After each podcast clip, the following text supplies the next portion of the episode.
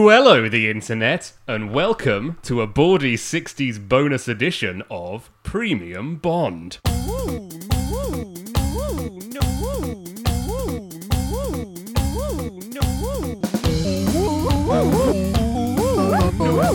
Naughty.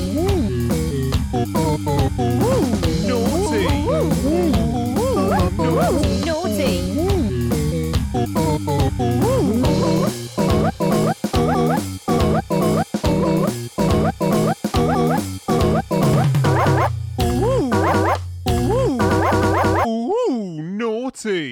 Hello again, everyone, and after a long hiatus, we are back once again with the ill behaviour. I'm only joking. I'm actually quite well. How are you, Gerard? Hello, I'm also very well.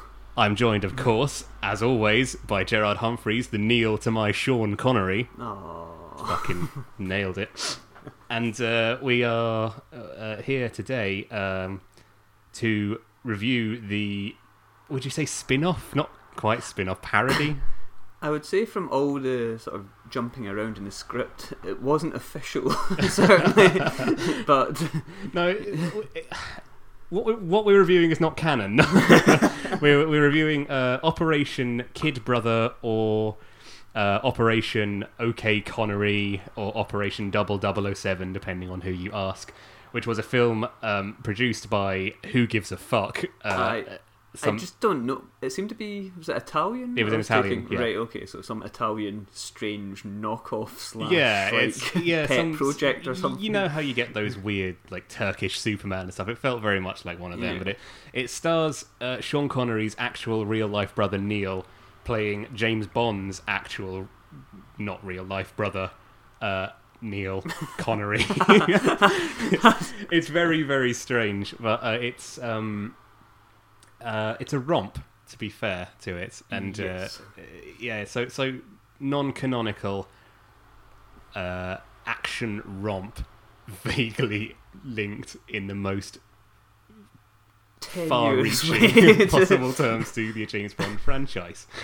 Um, we have been silent for some time to address the elephant in the room for that one person who keeps checking our our, uh, our Facebook page. Mm-hmm. We I don't know who that it is, guy. thanks, Martin. Basically, um, we've uh, there's been a combination of uh, laziness, I feel, on our parts. com- Yes. Combined with technological breakdown on my part, my laptop is is uh, honestly in two parts right now, uh, and I think just an overall desire not to have to watch this film might have Yeah, it might have contributed. There was no huge wish on my part to sit down and spend a couple of hours of my life And taking this in. and yet here we are. Here we are. So apologies to anyone that was in any way bothered by that, but we're back now, and we probably will be taking a bit of a hiatus again afterwards. 'cause, uh, I'm I'm I'm going to Serbia, and Christmas is coming up, and those two things are obviously interlaced uh, completely. But uh, in the new year, we'll hopefully be back on schedule, doing all the Bond films that everyone loves and we used to, and now we don't. So that's done. That's in the box. That's fine. Um, all right, Operation Kid Brother. Mm-hmm. How uh, might have given the game away slightly. How are you feeling going into this? Well, the thing that I thought of to try and explain how I feel about this is you know the scene in The Simpsons where Mr. Hmm. Burns has got so many diseases they can't fit through the door of his body so they don't kill him. so Right. a doctor uses a small door and lots of fuzzy germs to show how they're not killing him. Right. yeah, I don't think that. all the diseases in this film couldn't quite fit into my brain, so it made it very difficult to actually to just comprehend what I was seeing. That's fairly damning so far. I. I wasn't thrilled to be going into it. I'm glad I've watched it now, as I think you are as Yeah, well. yeah, yeah, I was glad. Like, it's not often you get to see something so terrible, really. Like, but also so. Biz- it's not just terrible. It's got. It's so strange. it has a it has a rhythm to it though. There's it's almost like two very very boring scenes, and then just you have to hold your head in your hands and go, "What is Yeah. happening?" But it kind of had a catch to it, as in, I really didn't want to watch it but was, there was also so much going on that I couldn't note it all down, so I had to rewatch Yeah. and stuff just to quite. Yeah, there sure is a lot of just moments where you, you sort of writing your notes, just writing away, and then all of a sudden you nope, wait. back.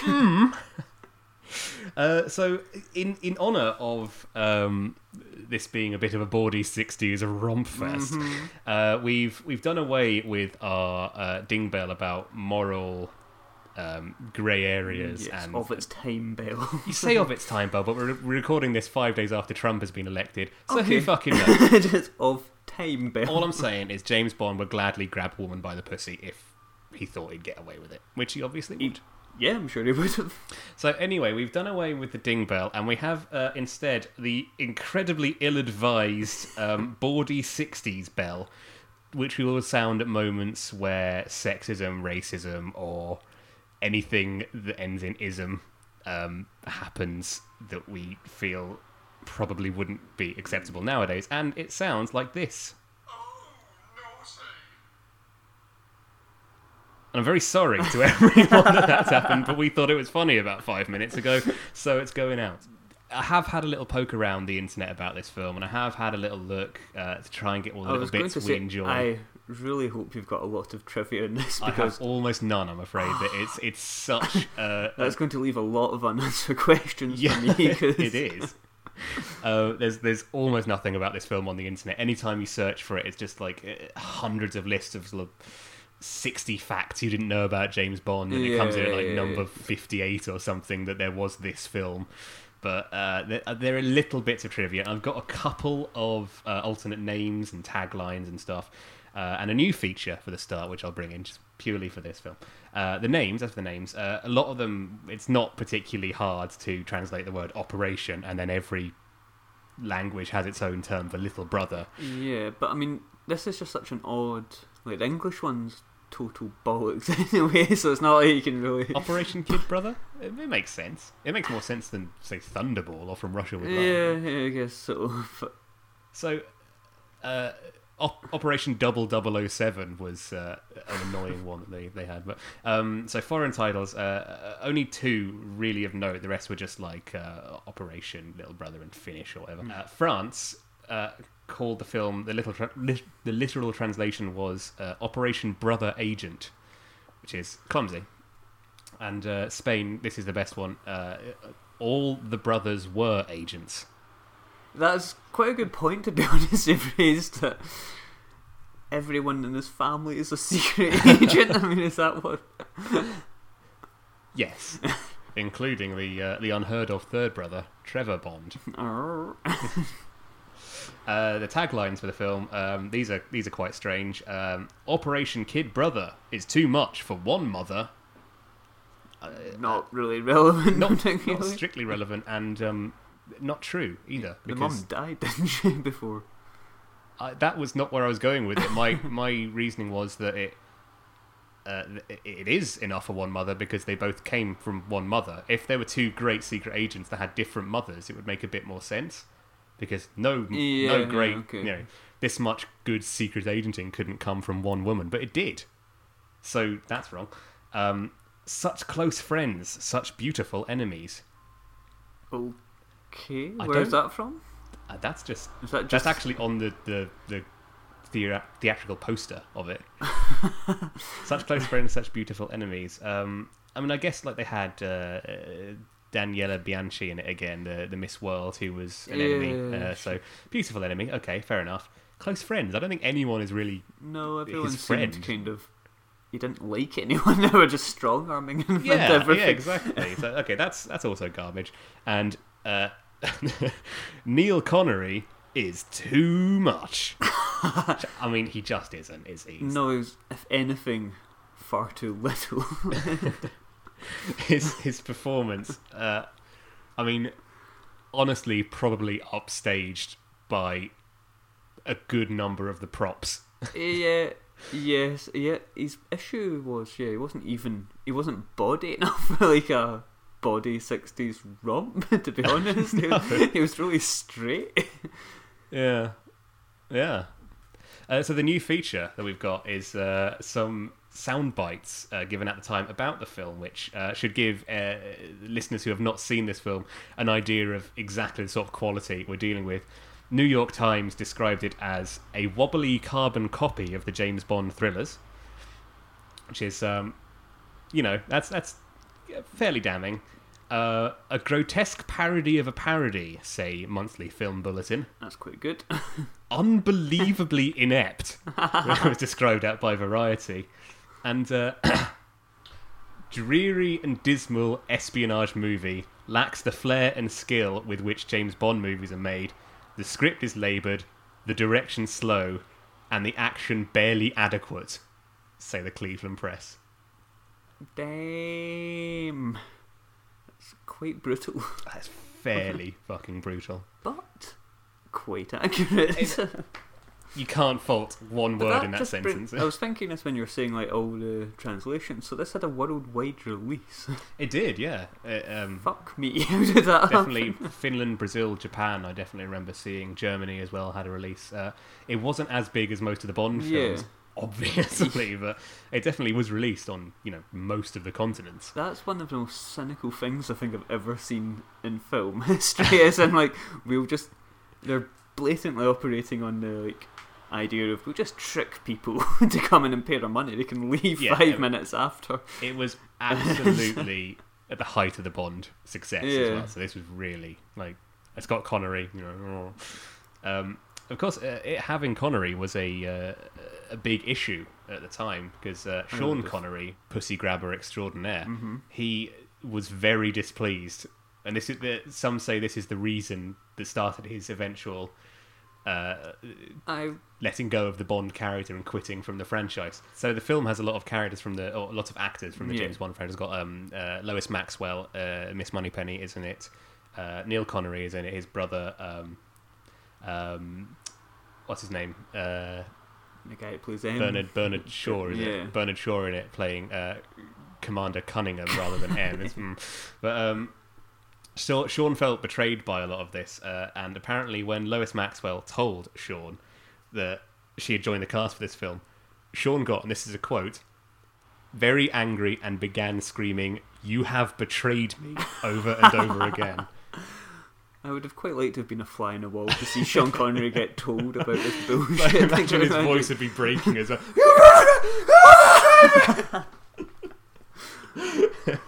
Inconsolable as well.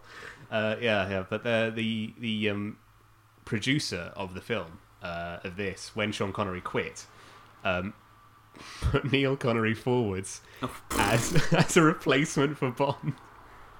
But apparently, that offer was politely Oh, refused. weird. It's, it's, it's the the big brass balls on that man to have tried that when Neil Connery didn't even deliver one of his own lines in the finished product. I would have liked to have heard his original accent. I would have like, loved that. And do you know the reason we didn't hear his accent? That he entirely was dubbed over. Hmm. It's because in Italian filmmaking at the time, the common practice was to record completely silent and then dub over later.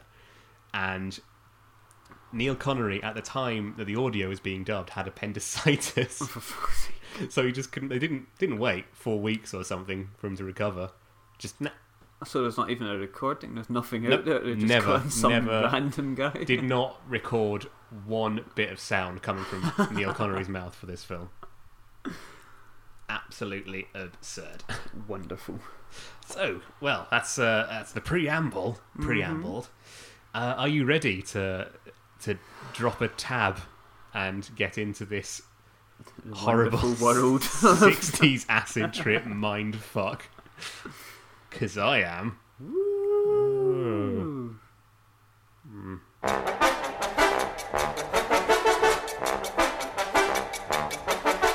He thrills me, he kills me, he gives me the feeling maybe it's love.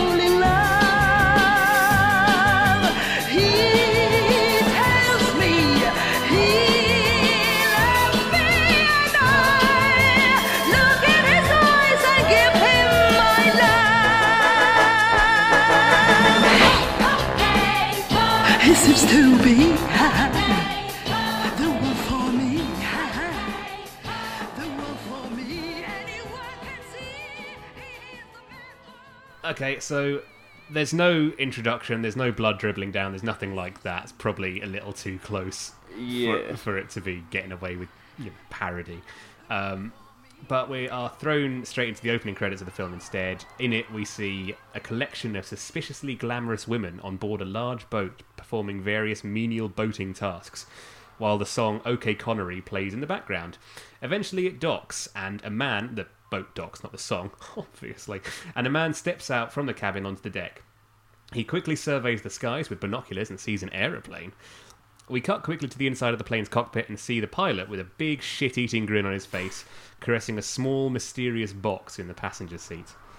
So that's that that's in lieu of say the the really iconic part where Bond is like a double is going around the the secret Yeah. garden and gets garroted or or the ludicrous uh, element of, of the jetpack or something. But- That's what we get instead. I've got to say that really what this movie did do was make me appreciate the, the other James Bond Yes. films a lot more. Well, you say that. In a lot of senses, it did. Me as well. But in a lot of other senses, it made me think that's probably what Bond should be doing. Well, and I'll, I'll, I'll tell you exactly when Okay. we come to this but it's more like the song that kicks in is like just a really camp, like punchy brass song. Like, Like every day, it's like Can I, can I tell you a secret? I Go on. love that song. I've been singing it since I watched the film. It's just there's the line, "Okay, Connery, he thrills me." But at the start of the Bond films, it's normally like low strings, Yes, low yeah. kind of like, and then when something happens, there's a a big like surge of the Yeah. brass comes in. Whereas this is like a big swinging sort of. it fits the film though. It does, but like at this point, the plane's coming into land and something shady is about to happen, but the music totally doesn't fit it. It's like an opening scene from a Carry On film. It's, Yeah, it, it's exactly what it's like. It's, it's like Carry On. Do you know who recorded the or who wrote the the theme song? I did Morricone. Morricone yeah, absolutely. I came. I've got that down with a few question marks. yeah, after it. apparently. Um, I meant to check to make sure it wasn't like one letter out and it was no, actually it's his actually brother that was doing it Ennio or Morricone something. is is the the composer It along with um, Neil Morricone. Just Trevor Morricone. Alright, he thrills me. come on now.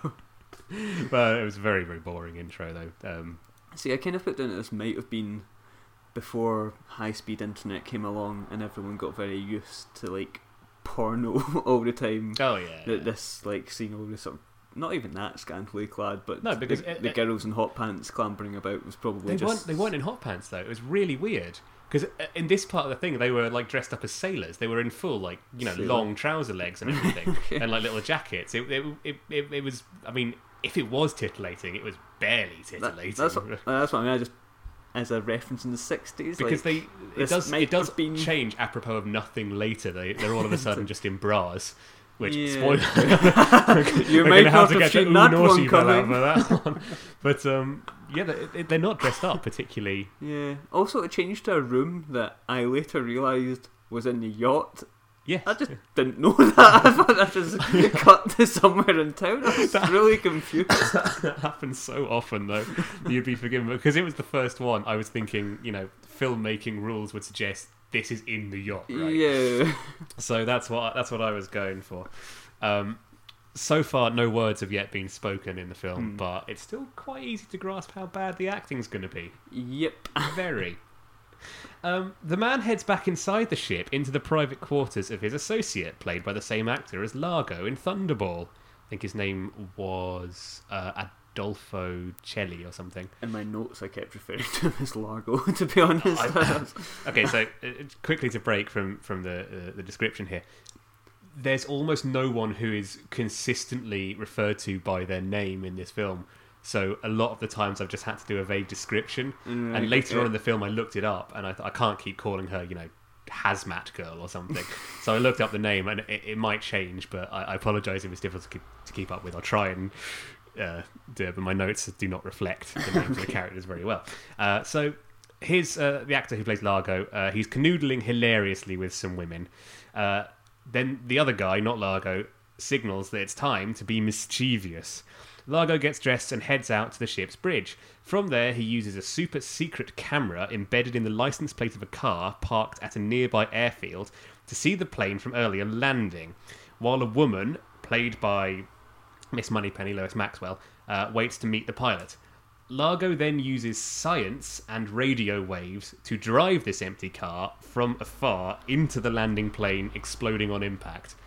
Again, my notes are going to be a bit jumbled here. It's very difficult to keep up with this film, and I, I hope that that doesn't affect anyone's enjoyment of this.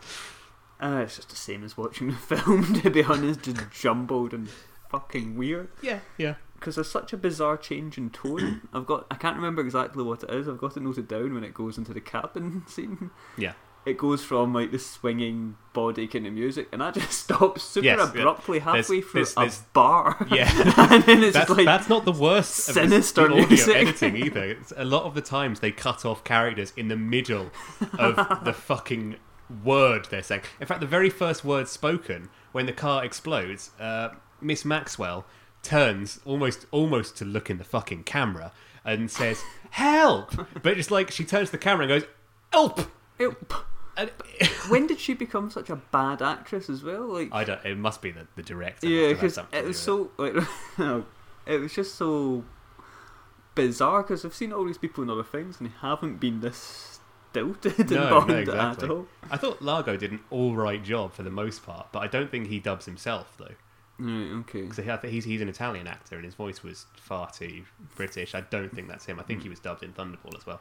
But okay, so let's talk about what's happening when we see Largo for the first time. Right, he's getting a massage from one woman Yep. while watching footage of a woman belly dancing being projected onto the body of yet another woman wearing much fewer clothes. My note for this is poor attempt at erotica. Poor attempt at erotica, right? But the thing is, he he's got a naked woman in front of him, right? yeah, and he's watching a woman with more clothes on as Dancing footage on... on- her back. So uh, my my reading of that was like he's not watching this belly dancing Yeah. for titillation. He's watching it because he just fucking loves belly dancing. That's entertainment for him, right? yeah. It's a strange. I just assumed it was a a callback to From Russia with Love. the yeah, intro, the, like the intro, and, but it was so weird and clumsy. That It was very just- clumsy because from Russia with Love, it's a woman belly dancing while scenes from the film are played Yeah. onto it. So it's it's, It's already it's like why is it like this? And in addition, it's it's just a big fucking square Squ- of footage yeah. that's off center on her back, mm. and it's hideous. It's just it just sits there so bad that it's like a turd in a swimming pool. It just doesn't make like. But then when he leaves, like there's a lingering shot Yeah. in that room, and people just kind of wander about a bit. I kind of thought, are they going to do some like saucy kind of lesbian thing now? Is that what it's going to do? But no, they just sort of Knowing the, the the filmmaking at the time in Italy, they probably did, and they had to cut it. yeah. But like, they just sort of started having a chat something. it's so strange. They probably did film about an hour and a half of Just- lesbian erotica after that. and they just thought, ah, it's too long, I have to cut the lesbian bit. Brilliant. uh, so now the fancy sailor suits are gone and the women are just in bras. So, I mean, there's not a great deal of, of uh, call for our bawdy 60s ooh naughty bell. But I think this. this yeah, it's just all of a sudden they're Because we won't get a lot of chance to use it if we don't nitpick, so. Lovely. Nice. Still funny to me. Fuck oh very. Um, so, so let's talk about the plot then. The, the, the car is blown up, the plane, um, and the guy in the plane is presumably dead, and Miss Maxwell is. So, uh, so the car has this little radar that pops up, Yeah, and it looks like something from the Clangers. It's hilarious. It's honestly a bit of wire, and it's think- got some mesh on it. And it I think they had that one prop because the boat has that same radar. I missed it. It's fantastic. then it appears in the car, and then at some point later, the exact same radar is just sitting in the lap. like, I wouldn't be surprised. Um, the plan as well to drive an empty car using radio waves into. I don't- yeah, I a mean, landing plane. So first of all, that's dumb. If you want the guy dead, you know, you've clearly got the resources, as shown later in the film. Just hire an assassin to in the parking lot. Fine. Okay. Well, let's, let's go with it. Whatever. The, the how would he be controlling the car? Presumably radio. Yeah, I Waves, think which- so. At an airport, you think might there might be some interference. I mean, just different frequencies, I guess. But yeah, it's just a strange. Like when the car blows up, I'm not sure if that's like the movie trope of Yeah, if anything touches anything, it blows up, or if it's got a bomb in it. It's just yeah, very It's- it- strange I think it, it- and I got, clumsy way to kill a man, especially if you're trying to get the thing that's sitting next to him intact. like just yeah. Well, you. you say this, but clearly the explosion doesn't do much damage. Well, true. In the aftermath of the explosion, Miss Maxwell calls for help and the fire brigade arrive. They douse the flames and remove the pilot's body from the wreckage. Whilst this happens, a hazmat suit wearing member of the brigade locates and scoops up the box the pilot was carrying into a bigger box and drives away. Back at the station, they remove their suit to reveal a beautiful lady who was working for Largo, not Largo, but Largo all along. She puts the box in yet another, even bigger box and radios Largo to inform him of her success. She receives her new mission to take the pilot's girlfriend alive for questioning. So, what I was saying before about the explosion not doing much damage, they take the pilot's body out of the thing, Yeah. and there's not not a scrap of makeup on him. He's just a normal man who's just survived an explosion with that with his skin intact, but also not his life. It's just completely dead. He's, yeah, it's just it's like shock or something has, has got him. oh bloody hell! That's my heart. But um, yeah, I called immediately. I'm kind of semi proud of this. Okay. That the person in the hazmat suit would just be a beautiful lady. Oh, it had to be that. it was just so. There was no other option uh, on reflection. but- But also, when they say go get his girlfriend, he just says the Japanese. the Japanese have picked up on that as well. Right. It's it, it must be some translation yeah, just error or something, but there's a, there's quite a few of them. Some of the lines of dialogue in this film are just gems. Like as as avid listener of this podcast must know, uh, we are both fans of uh, the the series Darkplace, which we enjoy That- because of bad dialogue, bad acting, bad camera work, composition, and everything. And this film is, I think, as close to Darkplace as I've ever found something to be. Literally, my next note is dark place level shit. I'm not even. But for real. it is. the next scene, as I was saying, two two quite ordinary scenes, and then and this is our first. Are we cut now to a convention of doctors who specialise in burn treatment? Yep. For the first time, we see Neil Connery taking the stage to detail his work on an offensively dressed Japanese woman's previously burned face. As he talks, the hazmat woman, not wearing a hazmat suit anymore, walks into the auditorium and takes a seat. Connery goes on to say that his treatment of the woman was not only through groundbreaking science, but also, and this is very important, an ancient Tibetan hypnosis technique which he used, in his own words, to get the patient's consent. That's important. You keep a, you keep a hold of that little fact. As he demonstrates this hypnosis for the crowd, a gang of strangely dressed photographers enter the room. They almost immediately dispose of this disguise, however, and begin trying to abduct the hypnotized Japanese lady. A massive a massive fight breaks out between the photographers and the burn doctors, right? During which Connery takes the Japanese woman out of her trance, and she runs but is caught and loaded into an elevator by Miss Maxwell, who's also there. Uh, I, I know it's complicated trying to keep up. The brawl ends, and Connery, seemingly unaware that the hazmat woman had anything to do with the events, begins chatting her up. The pair of them talking like if an alien had beamed to Earth and learned English exclusively from episodes of To Catch a Predator. But, uh, it's It's yeah, it's wonderful. my only notes I have for this are dark place level shit. yes, Editing. This is mad. yes. Does that doctor look a bit like Connery? ha ha.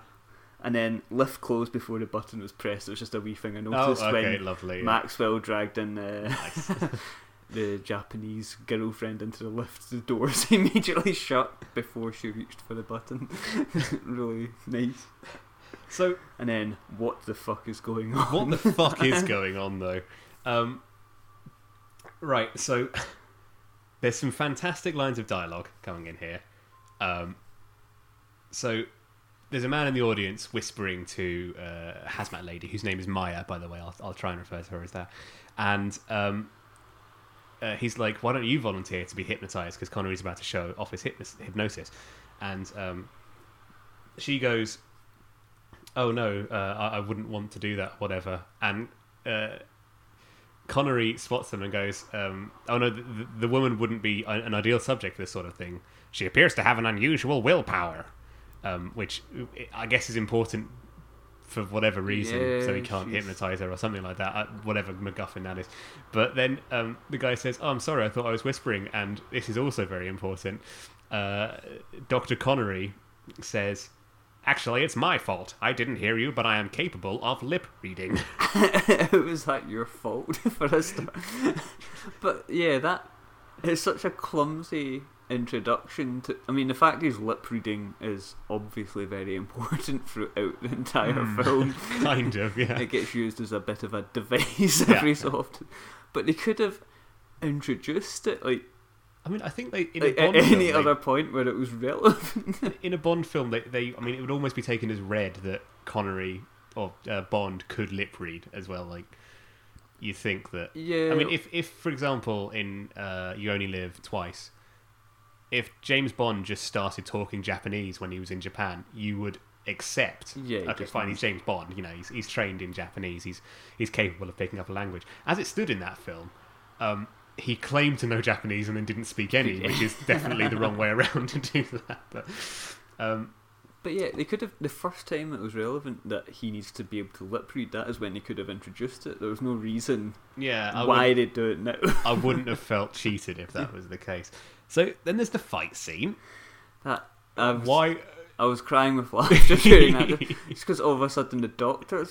the doctors just jump in. Why? Why are these burn doctors trying to fight these people? It was never a press conference either. So where did the photographers come from? It's again a thing of the disguise makes them stand out more. Why did they not dress up as doctors? Yeah, yeah.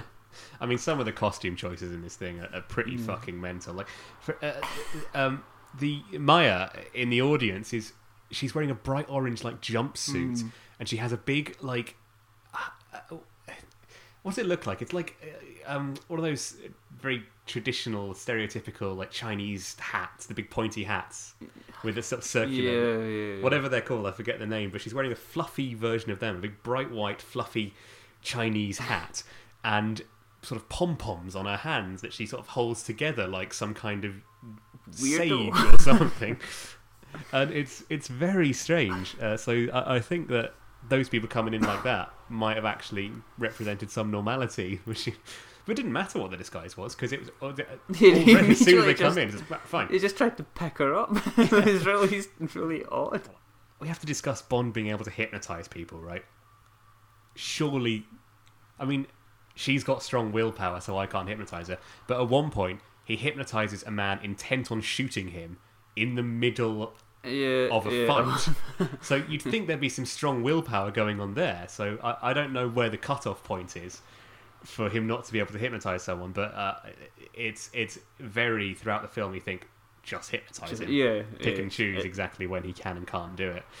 Um, so at the end of the the scene, um, uh, Miss Maxwell is driving um, Yashuko, the Japanese lady, away uh, while they're, they're sort of cleaning up after the fight, and uh, we have our first and I believe only uh, uniquely callous quip concerning the death of another human being. Where, as and it is really callous, as the fight ends, Connery's standing over the man he killed, um, and he says, "I hate to be interrupted when I give a lecture."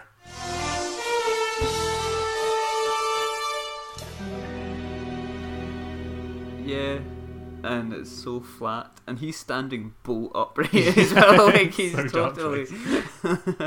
And then we get the lines at the end as well, where um, uh, is it Maya? I think says, "This man is dead," and this is this is tremendous. I love this. Uh, Connery says, "Yes, I found myself distracted, so I used the sublime attendee. It's fatal." But he's he's so calm about just having killed a man. Like, With you- his Yeah, you, would, you would- you found yourself distracted and you accidentally used some ancient esoteric kung fu secret. it seems really strange. Anyway, now we find ourselves at an art auction. Yay! In it, we meet Largo once more. He and his woman, who shows up, I think she shows up again at some point, but uh, she's really inconsequential here. Um, he and his woman talk briefly uh, with one Commander Cunningham, played by Bernard Shaw, who plays M in Bond, uh, before taking their seat to bid on a statue of Perseus. Um, not Largo Man, but Largo is confident that he will win. He bids $900,000. However, at the end of the bidding, he's pipped at the post by a mysterious gaunt faced man who offers $9,005. And that is the entire scene. yeah, don't. Um, at that point, I'm not 100% sure. Like, was the woman that was talking to him, was that Maya? I No, that was. I think it was Matilda. Mati- oh, yeah, of course. Cause she's Matilda is fantastic. Matilda's- Best, best character. absolutely fucking bizarre. But more than that later. Later, yes. But um, yeah, the whole scene is irrelevant. And why is like so? All the sort of protagonists and antagonists are just in a Yes. art auction together. That is the kinda sort of thing you just have to accept in this film, I think. That, Like they all seem to know each other. Or Yeah, because Commander Cunningham uh, is there, and, and Largo says to him, Commander Cunningham, I thought car racing was your only hobby. And for a start, that's hilarious. Bernard Shaw. This- And, and he, he replies, Ah, this is sort of a race too. It isn't, though. no, No, not even slightly. So um, the guy that, that beats Largo for the, the bid is um, the doctor. the, do- Anthony Dawson, yeah, the Drop It Professor. But, oh, um, professor. Sorry. uh, so at the time, like Anthony Dawson, to spoil the next parts coming up, um, Anthony Anthony Dawson plays uh, Alpha, who is the the leader of the evil organization in this film. Um, Not Spectre. not Spectre, Thanatos, different, whatever. And Thanatos, which, by the way, is never given an explanation of what the acronym means, which is. but, um, so he comes into the auction and he bids on this statue of Perseus, and it's it's clearly like a, a power play between Largo and Alpha, or Beta and Alpha, it's, it's, uh, Yeah. which is funny. But, you don't you don't know that. At you don't know that at at time. all. So at the time, like the reason he bids nine thousand and five, nine hundred thousand and five dollars and wins is because he is uh, Beta Largo's superior, Yep. so he can't bid against him. But I, at the time, I thought this guy's really comfortably bid nine hundred thousand dollars, and this guy's come in and bid nine hundred and five, and he's like, "Damn, nine hundred and four thousand was my absolute upper limit."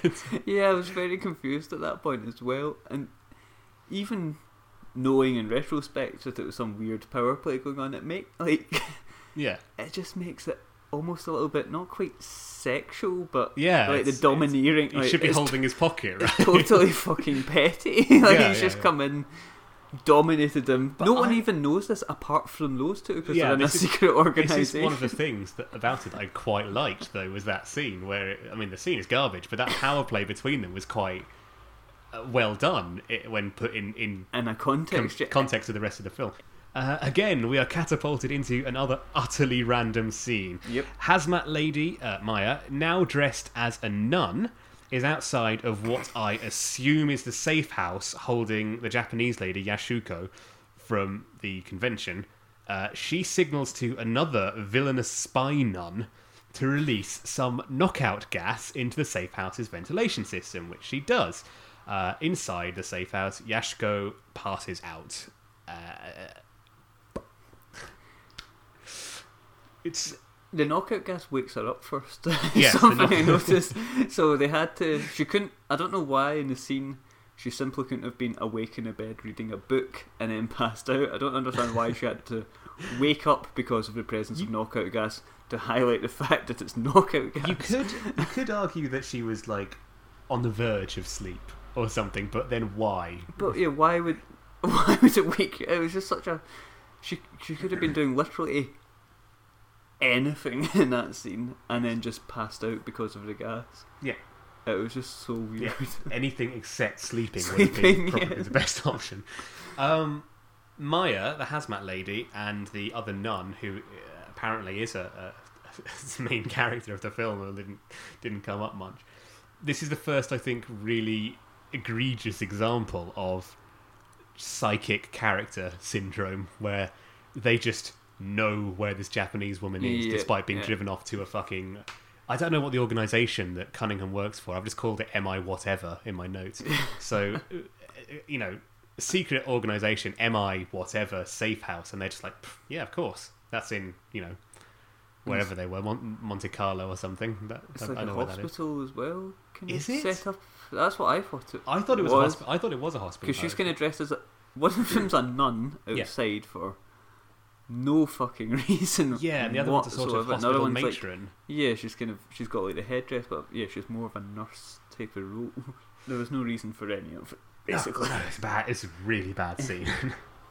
uh, Connery finds himself in front of, I think it's some kind of Monte Carlo consulate or something. It's it doesn't really matter. I'm not sure.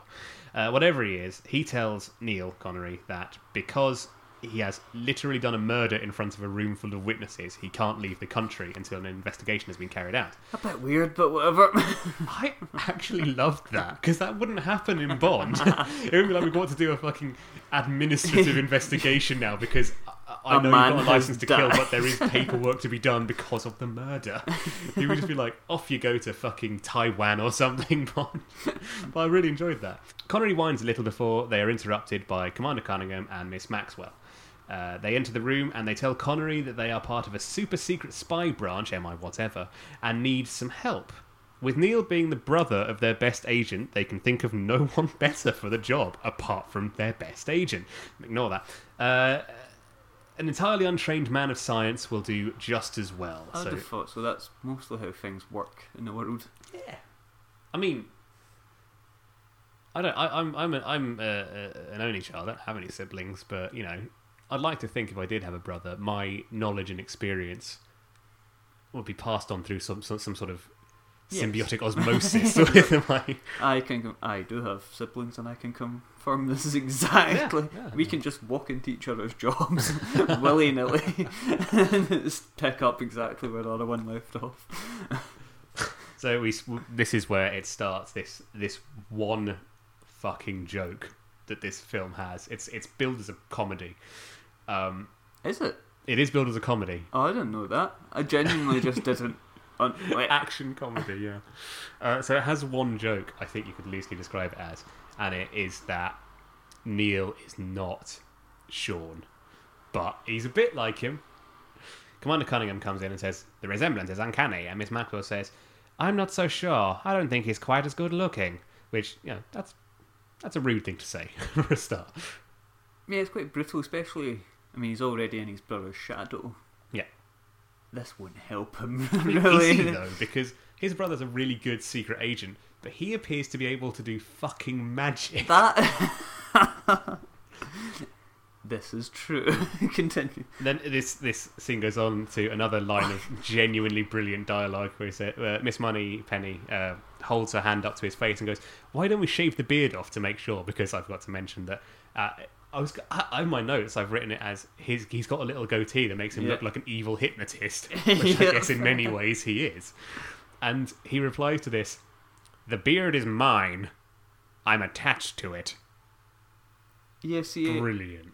I didn't even realise that that was a joke because it was so flat. He seemed just more He's- angry, angry. Like it wasn't. it's not even Neil's fault on that because he Yeah. didn't dub his own voice. He can, But his face doesn't betray anything. He just looks kind of slightly scornful all the time. So there's no change in emotion. It's a flat That's- line. that might be a Connery family Yeah, trait. well, true. It's also quite funny that they're totally fine with the idea that all the traits are somehow passed through genetics. But she's astounded that he looks a bit like his brother. Back in the safe house, we see the spy nun, nurse lady, whatever. Not the, the nun, but the, the nurse nun, right? Uh, she Is enters. she Klebb from? No, from she's not, but she's Ah, modelled on it. Because, uh, well, we can talk about it later, but uh, uh, Klebb, played by Lotte Lenya. Lotte Lenya was, you know, Pissed off. reasonably well respected, to be Ah, honest, in in okay. uh, her native native lands, and um, she probably wouldn't stoop that low, to be completely frank. It's quite um, nice. Yeah, I, mean, I think they wanted her as well. So, uh, so this other woman. She enters the room um, in which Yashko is passed out. The guard outside sees through her disguise and charges after her.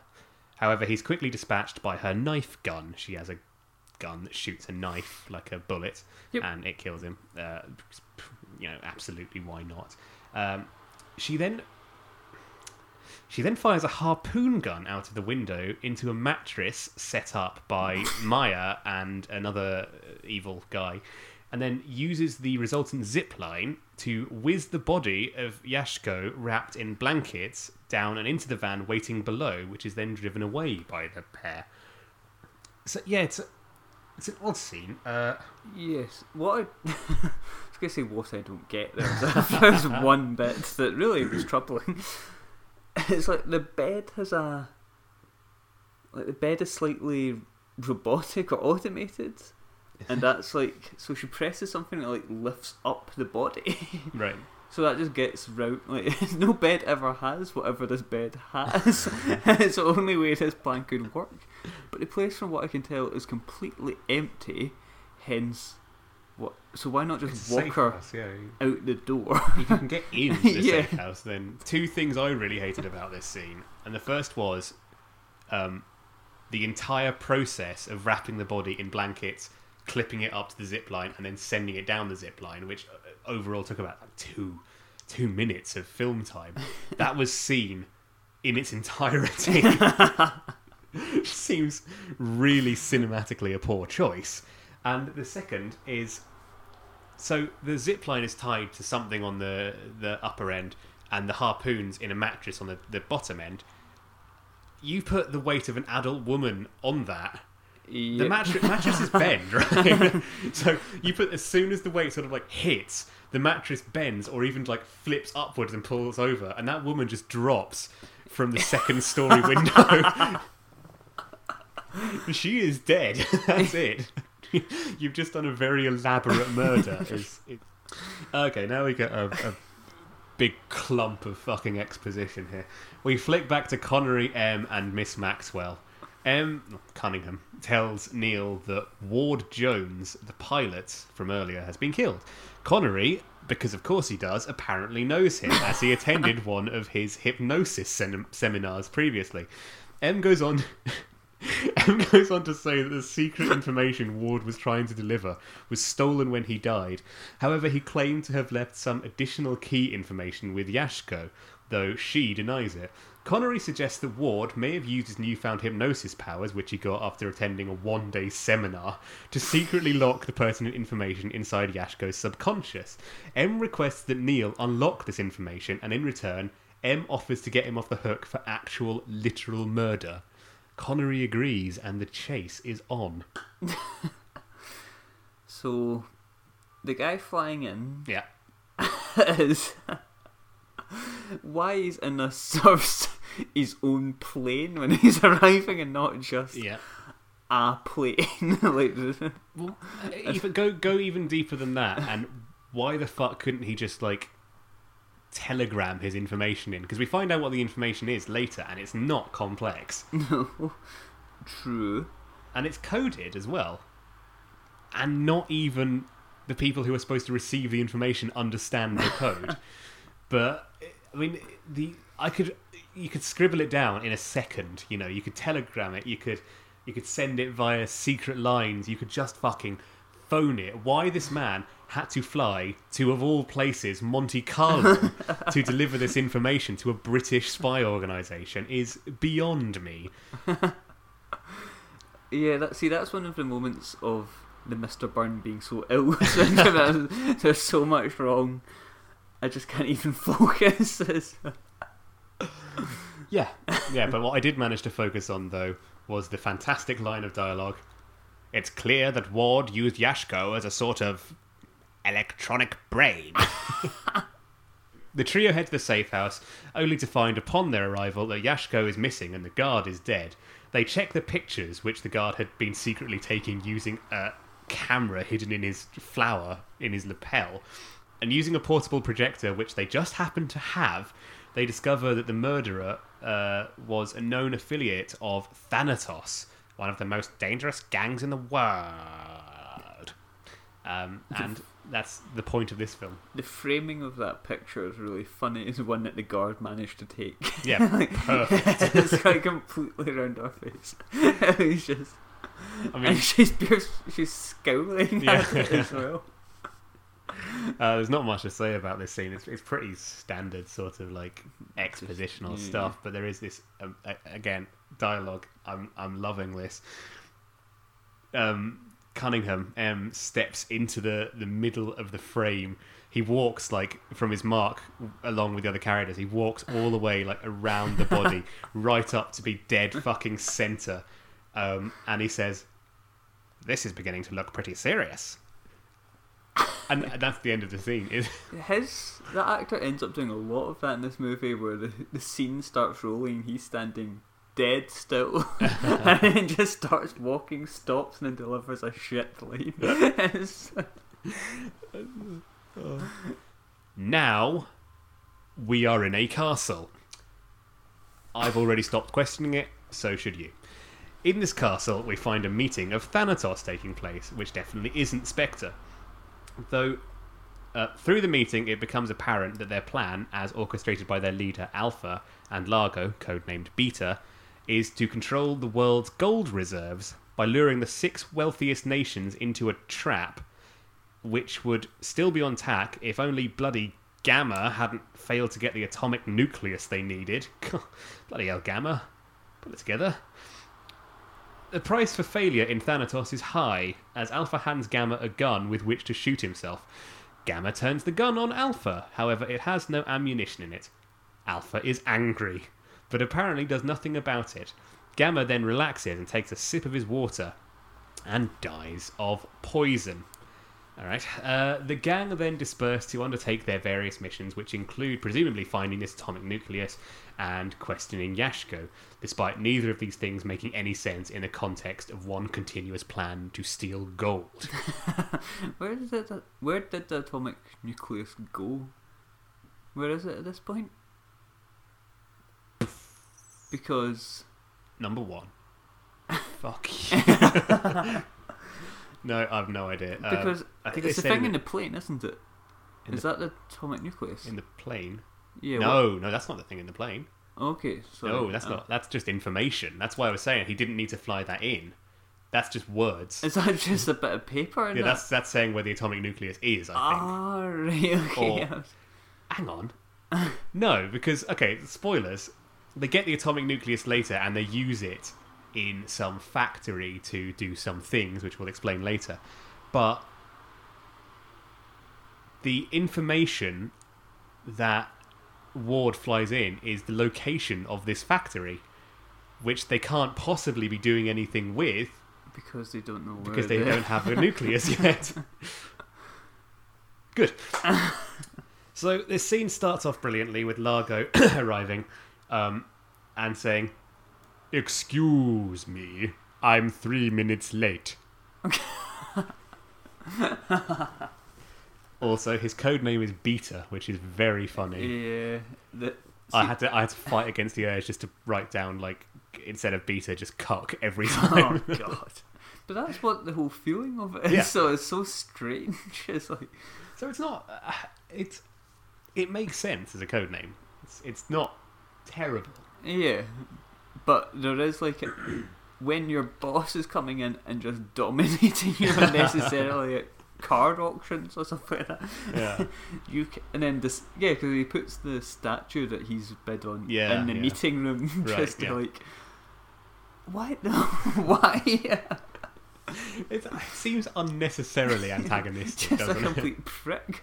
Because as far as I can tell from this meeting, it seems like they're they're actually on the same level of the management structure as well. It it does seem like they have sort of a certain degree of sway. Yeah. So they're they're not like superior and subordinate. They they seem to be on the same level. It's very strange. Did you catch the name um, of their operation by any chance? What the operation name was?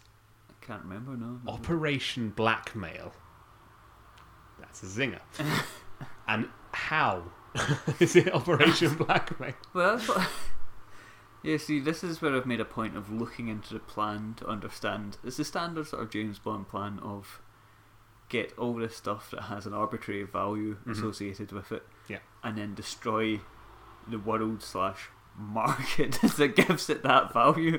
So it's like Yeah. a big circle to end up with just meaningless metal at this point. You- You need a lot of space to to to have all that gold Oh. as well. Because as we've discussed in um, what was it, Goldfinger, if you stack gold too high, it crushes under the weight of itself. You'd need an incredible amount of space to hold that, which you'd be paying a lot of money for. Uh, and you can't barter with anyone because you've fucked everything up. It's just and we, we don't know the exact extent of their plan yet, but it's not any cleverer how they plan to extort this gold. Um, so th- I, I didn't hate this scene though in general, apart from the stupid plan. Um, it's it it makes more sense than the official Bond sort of like "you failed me, so you die" scenes, where it's like he gives him a gun, it's like "I expect you to shoot yourself," rather than being dropped into a tank of sharks or or randomly electrocuted by his chair. And he uh, he then he does what you'd probably do. He, he turns the gun on Alpha instead, and then he tricks him into drinking the water. Which um, the poison bit was a bit stupid. Yes, he, yes, I mean it's he, quite open to him just coming in, taking a sip of water before the Yeah. meeting has started and Yeah. dying. And then when he actually takes a sip of water as well, it's, there's this big yellow fucking glass just in the way of the entire shot where he dies. I don't know what they were fucking thinking. Um, and they start, uh, they continue pushing this um, this joke about Neil not being Sean in this as well. And it, it, I didn't write down the joke; it wasn't funny enough, but it, it was something along the lines of. Um, uh, he's the brother of a, a, a super secret spy agent. It's like, oh, the resemblance is uncanny, or Yeah. something, something really boring, shitty like that. Because they go on about double O. At some point Yeah, they say they- like they- they- double O, and then they never say seven, and Yeah. I just didn't know if that was a legal thing or Yes, I think it was. Yeah, although they do call it double double o seven, so who knows? maybe double double. It's not funny. No, it's just it- it- there's no humour to it, but that is, that's the one joke in the thing. I don't even get that. Like, just Now we are at an archery contest where both Connery and Beta are competing to win a cup. The pair each score the maximum amount of points on their respective shots, and as such strike up a conversation. Nothing happens in this conversation, other than reaffirming for the audience that the Japanese girl is missing. Connery is then approached by Maya, who he tries and fails once again to finagle a date with. He's then approached by Cunningham, who tells him that they've located Yashko and that she's in Spain and that he should leave right away. Connery refuses for whatever arbitrary reason before Cunningham forces his hand by showing him a note from the Minister of Health, who apparently holds total control over all doctors. Connery reluctantly accepts his mission, though on the way out of the archery grounds, wherever he is, he is accosted by Mildred, another agent of Thanatos that Beta has sent to flirt with him. They do so in the most coldly mechanical way possible for almost no time at all before Cunningham cockblocks Connery by telling him that the urgent mission he's been put on is actually quite urgent, yeah? Connery agrees and they set off to Malaga. Yeah. It- the scene is odd. I don't know why. where are they? I don't know. Are they in Scotland? I do not know. Everyone's just in kilts and. Everyone is in kilts. You just, yeah. but You'd think they archery might be in Scotland, but he's never in- been a traditional Scottish. Like, I don't think hmm. at the Highland Games there's an archery competition. No, I don't, I don't think there is. No. This is what I'm trying to work out. Like, are the jokes like? Because see the health minister saying you are now you now have to do a Yeah. secret mission. Like, if that is just a joke, it could be quite funny, but it's delivered in such a confusing way. I don't like, think that is a joke. I think that's one of the more serious parts of the film where he's like being strong armed into doing this. And there's bits as well where Connery's just looking off camera, which aren't. It's not like there's so far you can get with, hey, we're doing a crazy, like, taking the piss film. Yeah. It's like, you're just bad at this. You don't have the flair or skill. um, so, Mildred. oh, Jesus. Where the fuck did she? Who is Mildred? I've ordered Mildred to flirt with Connery. And who is Mildred? she, she flirts by. It's brilliant. Like- Mildred is phenomenal. And that could be a joke, as in in his Bond films, Connery think that would- always enters a room and there's a random woman there, and every time she comes up, she's scrambling around in the ground looking for something, like no matter what the situation. Yeah, I, I, I think that that might have been a joke. but I don't think it was done with the same degree of uh, skill in the way you've described. I think it was just, hey, she bend that over. It's a fan. um, yes, the, the, flirting with him and Mildred. Uh, she's, as you say, bending over. She's lost her bow, Bow. which she's looking at. It's a giant, big Yeah. fucking bow And that's come off her, off it, her was chest. it on her head at the start? It might have been, yeah. and then he puts it around her chest. I don't know if that's meant to be again a comedy, like Not- misunderstanding. I think you have to drop the idea that, that any of these jokes are jokes. I, I just because I don't think they are. I think it was probably a continuity error because it, then they, they try and force this joke in afterwards where they, she goes, I lost my bow, a button came off. And so he picks up the bow and starts wrapping it around her, her chest. And because the bow's not there anymore, or if it was there, then it would obstruct your view of her cleavage. And he says, Very thoughtful bow. I think that's supposed to be a joke. Like, uh, Thank you for falling off, Bo. Every so I can see these tits, Bo. every time Neil Connery said something, I genuinely just didn't bother listening or na- taking note because I never understood what he was talking about. Like things like that is just an example of it where there's something going on and the writers haven't been talented enough to bring it out to Yeah. make it clear. he goes on to say, any reward. What, for ah. picking up a bow off the floor? Yeah, he's trying. yeah, that. shag us, will you? He's trying that with the Maya character as well, and she keeps saying the same thing back, like it would be unfair, which is true yes. because he is a hypnotistic and But he can't hypnotise her. It's already for- been established. Yeah, yeah, I don't know. There's also, speaking of what Neil says, uh, there's, there's a, a big old fucking wanky, very similar to James Bond, a bit just the way that, that Neil talks is, so wanky. Uh, this is talking to him about winning the archery cup, and he says, "Do you Oh. expect you'll win an archery cup this year?" And he says, "Frankly, I hope I don't. I already have four, and they're just the same." I mean, it's very strange to get like a nihilistic top, top sportsman. It's like most of the time, yeah, like you're competing against someone in a game for.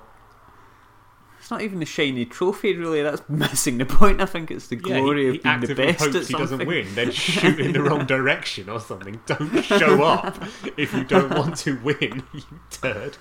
Yeah. Also remember, remember here, this is very important that Largo or can't remember. fucking what's his Beta, name? Beta, um, or Thayer as well. He's also called. Well, he's not actually called Largo, I suppose. Well, but his, his name is Thayer. Uh, he he. Uh, Connery says uh, that was a that was a great shot or something like that, and Largo says something ridiculous like coming from someone of your caliber. That's a compliment. It's a compliment from anyone. um, and he says, "I'm not actually an archer. I like big game hunting or something. I'm not a championship archer. Remember that. Remember, he's not a championship archer because it comes up later in the film that he, he all of a sudden is, and it, it just really annoyed me that they would include this line that didn't need to be there. And then at this point, I was getting very, very confused with how the scenes were going into one another. It's, it, there's no cohesion whatsoever between them. It's like, No. you- where are you? You're, you're in like you're in Monte Carlo. You're at an airport. You're on a boat. You're at an archery contest. You're in a castle in I think Munich. You're in uh, all over the fucking place, and there's no cohesion. There's no link between any of them.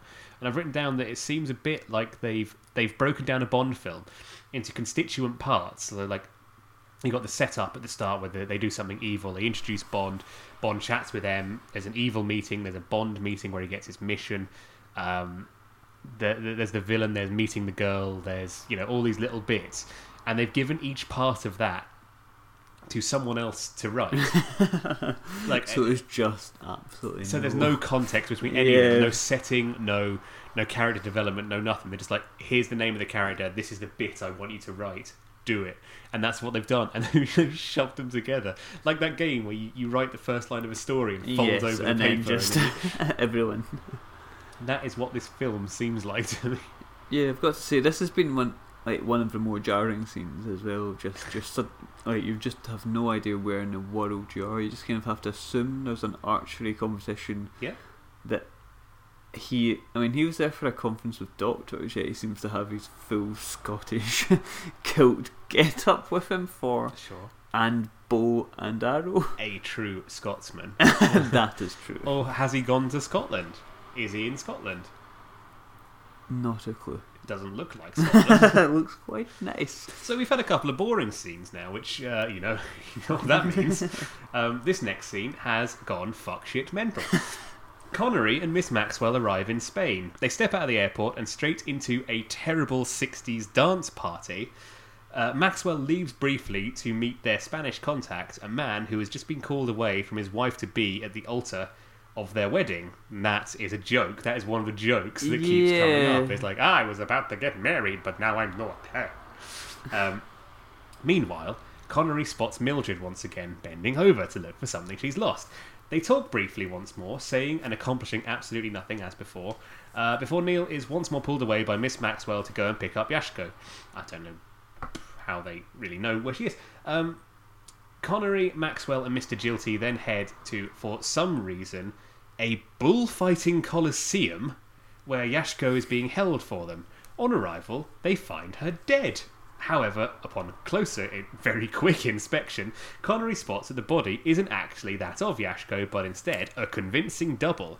They realise then they've been following a false lead to keep them off the trail, uh, and then they leave. The body is hilarious. look at the body. It just has a knife sticking straight out the chest. Like, it looks like a bread knife. It's just it's not even near like the heart particularly. I don't think it's just like I mean, it would still probably do you. yeah, but it's just like, like the dance party they walk into. yeah. This is like, I'm beginning to question everything now. I just don't know because she gets off and says that's odd. He should be here. Yeah. And when she said that's odd, I thought she meant that dance there's a party. dance party and like a band Mm. with guitars and stuff Got like a that. I feeling just- she didn't. But then it then it turns out it's the driver who's not there because he was at his wedding, which Yeah. is ha ha. But it was only a ha. minute late. He that I mean, you could almost if you squint your ears, it could be a joke that he he had to jilt his wife. But it's not even like a recognisable character trait from Bond films of the time. Is no, it? it's, He doesn't have like a strange. sidekick that drops everything for him or anything like that. So No, usually the sidekicks are quite sassy. yeah, like You he, girl, you rat. oh god, So the dance party as well. There's a bassist there who is just standing. He's playing outside, outside an airport. He's holding his bass like underneath it, like there's no strap on the bass. So he's doing that really annoying hmm. way of playing bass guitar that, that absolute fucking amateurs do, where they sort of they hold the bass guitar by the bottom and they, they bring their hand all the way up and they're just sort of plucking just by moving the very end of their thumb. So he's holding the bass up and playing it at the same time, and there's there's no amplifier. There's no oh yeah, yeah. It's just it's outside. The technology for wireless amps, I presume, was not a thing in, in 1967. So he's just standing there, just like you just be hearing like I remember rattly, horrible tone that an unplugged in the bass has. It's, it's Uh, weird. in Family Guy, they in the commentary for an episode they made reference to you know when they shout like "sexy party" and everyone comes Yeah. in and starts doing. That was apparently a throwback to Casino Royale, Right. the David Niven one, Yeah, where people. which you will have to do at some point. Yes, I know. so I don't know if this was like a cultural thing at the time where there yes, was random I think- I parties think in the it probably background. was. Yeah. I don't know if Casino Royale was released before or after this. It was released in the same year. I have okay. no idea uh, if it was filmed or released before or after, but I assume there were other films that were like that, like Carry On. Yeah, must have been going on so it must have just been a thing, Yeah, which yeah. is so fucking strange. very, very, very, very odd. Um, how does Mildred know that Bond went to Malaga? Yeah, Who? uh, Who? and maybe She was wearing something very strange as well. She looked like a giant fucking neon pink poodle. and and Bond says something. Oh, Connery, sorry, not Bond. Um, Connery says something really strange. I, I at first I would have mistaken you for an azalea or something like that, which I assume he's like you look like a flower, but she didn't. She looked like a fucking furry or something. Yeah, at this point, there's clearly like a joke going on with that, but like you'd need better actors Yeah. to make it work and better writers. So Malaga looks so grim, doesn't Oh, it? yeah. the, the Yeah, camera the- work they've done it. Like you, you see Connery, uh, Sean Connery, sorry, jetting away to places like Tokyo and Jamaica and stuff. Yeah. Always, even in the '60s, even with the shitty cameras, it looks fantastic. You think I'd have a love. That's my favourite thing about the film. Yeah. Is like when they have the kind of escapist, like look at all these lovely places in the Yes, world. yeah, I would love to go. And again, I don't know, is this a joke that they're it is that they're scanning over like wasteland in Magdala? or so strange. It looked so ugly as well. Yeah. Uh, Connery returns to his hotel to find Mildred once again. Three scenes in a row. she's on her hands and knees and she's looking for something. In this case, it is a lighter. That joke isn't running thin at all. he finds it for her and the pair instantly start smooching. They sit down together and Connery immediately hypnotizes her using his ancient Tibetan technique to get consent. It's fine. While she's under, Connery pumps her. For information, guys. Uh, but he would. Though. She tells him the Ashko is being held in a villa in Marbella, which she pronounces Marbella. He frees her from her hypnotic prison, and she is none the wiser that she's just had the dirty done on her. The pair go back to smooching, which is really odd, before they are interrupted by Miss Maxwell and Sir Gilks-a-Lot, who still has no discernible reason to be there. Matilda leaves and they tell Connery that they know where Yashko is being held. Connery, however, tells him that they're wrong, as he now has the real scoop straight from the horse's mouth. There's Oh. one quote, "You have no will," which coming from the brother of Bond slash Connery.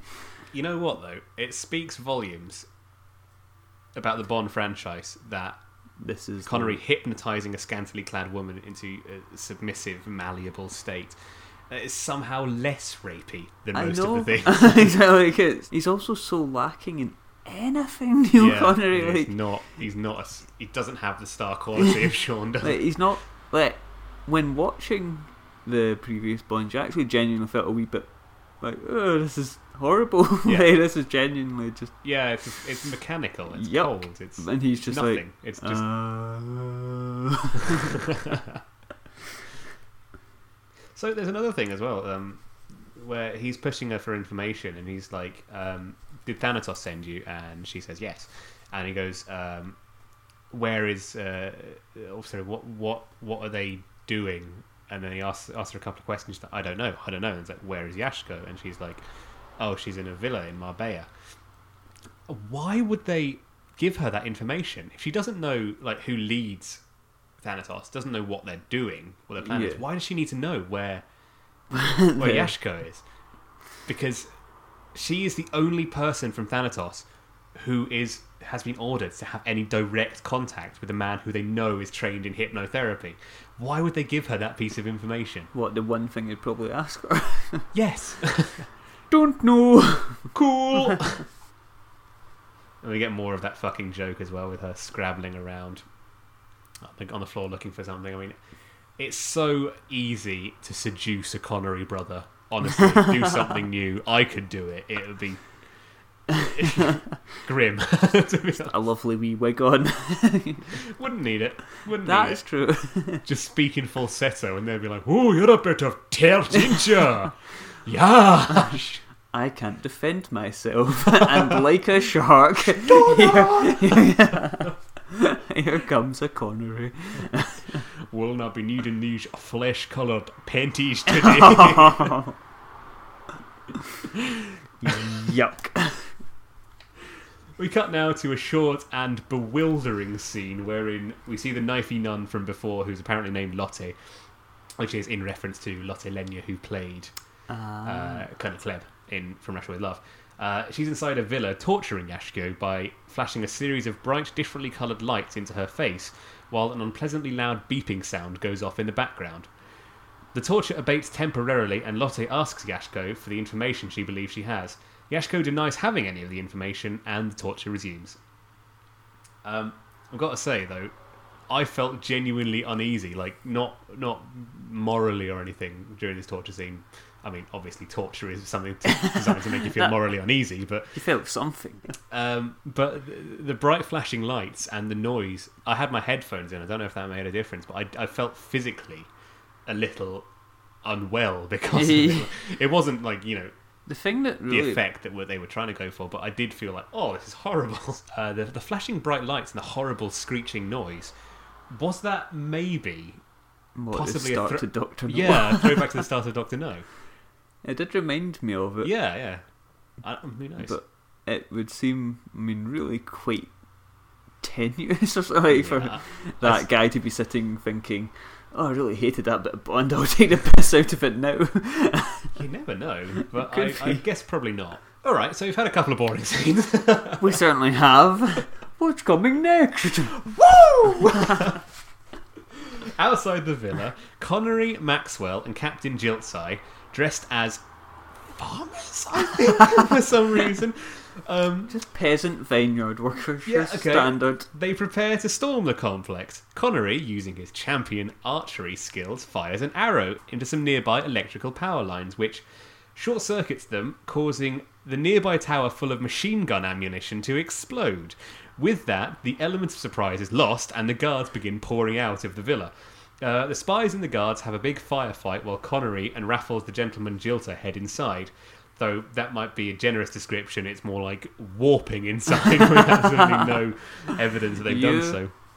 Shut up. Right, okay.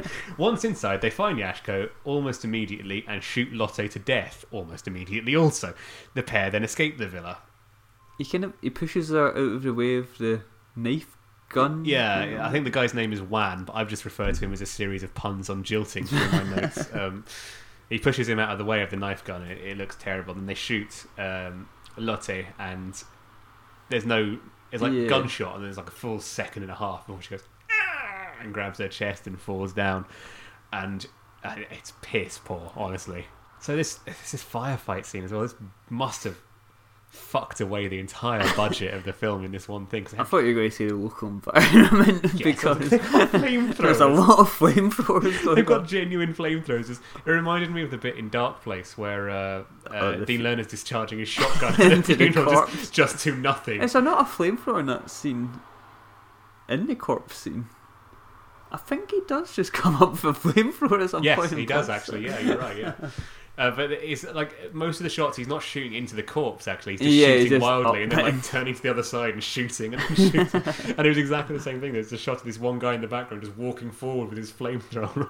it's really weird. That looked like really like for the actors extremely dangerous. Like they weren't that far apart, and the flames were going quite far.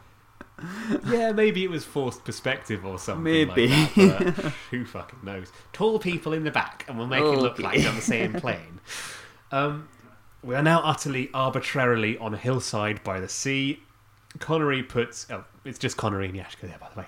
Uh, Connery puts her into a trance uh, to extract the information from her, and she tells him that Thanatos plans to steal an atomic nucleus and also babbles some coded message about the blind working in Tetuan.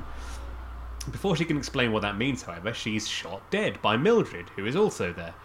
Uh, and she's also wearing some ridiculous black leather cat suit with a black leather mini skirt on it as well. It's it's very strange. It's just, just indicates she's gone evil.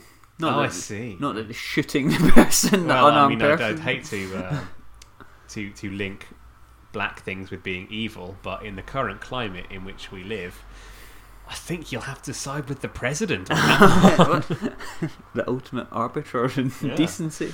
Yeah. Connery's like to fuck Mildred, uh, even though he knows who she works for. Uh, and she raises the gun to shoot him too, but is instead shot in the back by a three time world champion of Jiu-Jitsu. Nice. who, is, who is also there. Just go with it. Um, like I said before, that's not a lot of information. Yeah, it's They've got an atomic nucleus. The blind work in Tetuan. Ring ring. Hello. Yeah, so Thanatos, you know them. Uh huh. Atomic nucleus, they're after that. Oh, that sounds bad.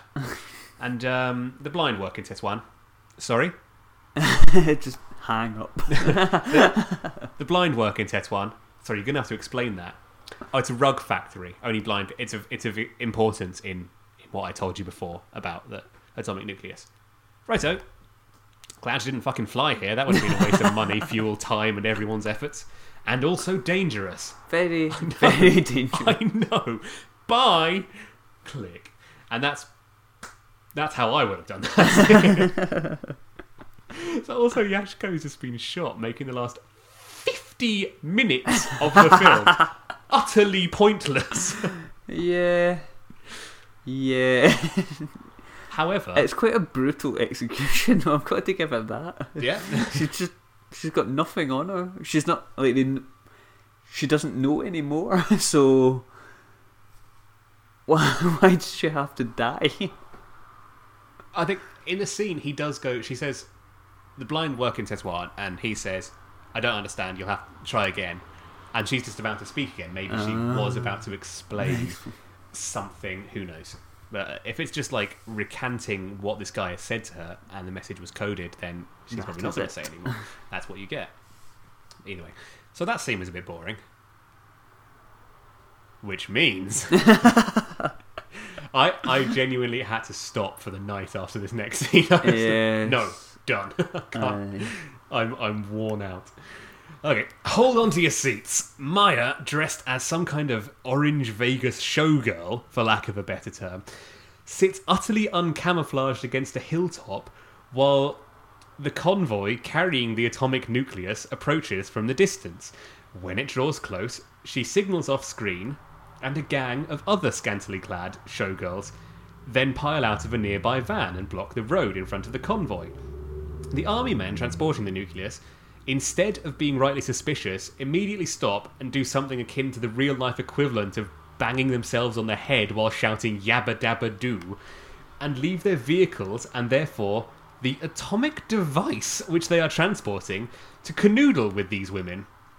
Uh, of course, it's a trap, though, and the girls knock out the men with tranquilizer darts, uh, and they then change out of their ridiculous clothes into skimpy cat costumes, I guess. Yes. And they quickly then redecorate the army truck to make it look like the other truck they had already driven there in, uh, to up. make it look like an advertising van for their casino, which we will get to in a second. Um, instead of just loading the nucleus into their own van and driving away, which they already had there, which now they just have to leave there, which is actually traceable in some capacity back to them. So then they drive away, um, and they drive away to this lovely music, which is just like it's essentially like, but set to like a sort of Yeah. swinging '60s beat with lots of like wee woo going on in it. The Wild Pussy Club van. Okay, well you've you've you've preempted it there. The Wild Pussy Club is um, is what the casino is called, and their tagline is "Come gamble with the prettiest pussies in the West." So let's just Oh, naughty! see now we've actually got a legitimate reason. Oh Christ! now we've actually got a legitimate reason to ding something in this film. It feels so wrong having it be so light-hearted. but that's what we've got. Did you get that they were supposed to be cats? Not straight away. No, I had to see the Wild Pussy Club before I did. What did you think they were? I thought they were badgers. I just didn't know because it's just like close headshots of no, they've got tails, and it, they're done up like a skunk or a badger. Yeah, It's- yeah, it doesn't suggest cat the thing at that all to I, me. I remember him doing was just putting on the headgear and but then I was just so at this point I guess demoralised like that. I, I've actually kind written, of given up a little yeah, bit exactly. just I've written in my notes here. I, I'm running out of things to say. My mouth is just agape. it, this this scene, I think, is worth the price of admission alone for for for getting a hold of this film. And it is a hard film to get a hold of, but if you really want to, you can just search "OK Connery" or "Operation Kid Brother." Um, uh, what was it? Operation Kid Brother. Uh, download or something, and the first one is this website called like Rare Lust or something that has has these two um, yeah, two like- files you can download for it, which might which is which is very strange. it's like not that that, strange. but someone bothered putting it up for people to download. One person has, but couldn't find it anywhere else. But if you fancy, if you're if you're swithering between watching and not watching this scene, let me just say, Christ, it's about 50 minutes in. It might even be worth just getting it just to watch that because it it defies all reason, logic, and belief, and it is remarkable. And I can't tell if I loved or hated it. I just felt nothing at this point. I just was totally done with the film. it's just bollocks. Ugh. Um, after the bawdy 60s fuck explosion we've just been subjected to, we whip back to the comparative normality of the conference room in Thanatos HQ. In it, Beta Cuck explains to the rest of the gang members that as they now have the nucleus, they can proceed with the rest of their plan. Their plan being to use science to fuse to fuse together all of the moving pieces of machinery in either one third or one fifth of the world. It changes as the scene goes on. Then, in the following breakdown of all modern civilization, threaten the world powers for their gold reserves, lest they will do it again. As a final point in the meeting, Alpha orders Beta to eliminate Connery. Uh, finally, because he's become altogether too curious, I believe they say.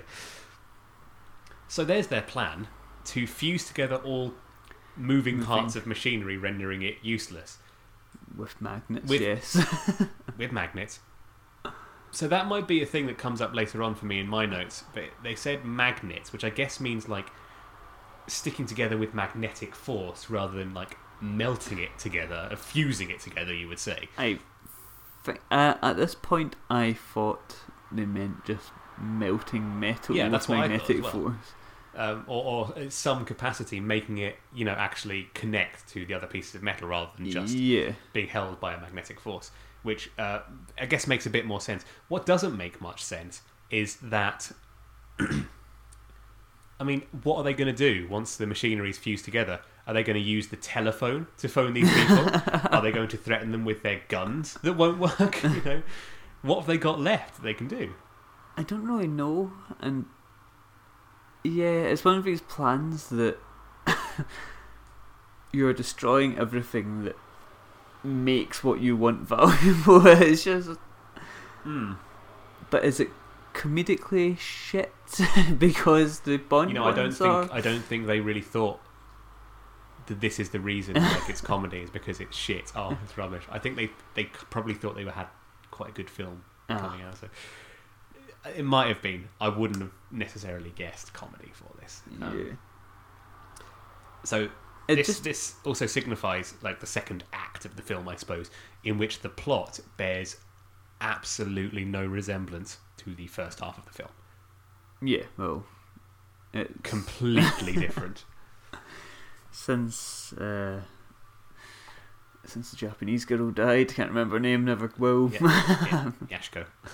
Yashko died. It's kind of yeah, the entire hunt of looking for her, which was the plot. Yep. pretty much at the start. Mhm. Yeah, it's just gone. It's fucks. We return to MI Whatever's briefing room. In it, Connery and Cunningham are discussing Thanatos' plan, which somehow they seem to know every detail of already. Mm. They discuss the info Neil managed to get from Yashko, including the coded message The Blind Work in Tetuan, which Cunningham suspects alludes to a rug factory in Tetuan in which only blind people are employed, uh, which is owned by a Mr. Thayer, or as we know him, Beta. Uh, with that, Miss Maxwell and Izzy Wizzy Let's Get Jilty enter the room with a photo of Ward. They hand the photo to Connery, who flips it over and sees the name of a photographer on the back. They then go on to say that the same photographer uh, has been calling in order to get Connery over to Morocco in order to do a cosmetic operation.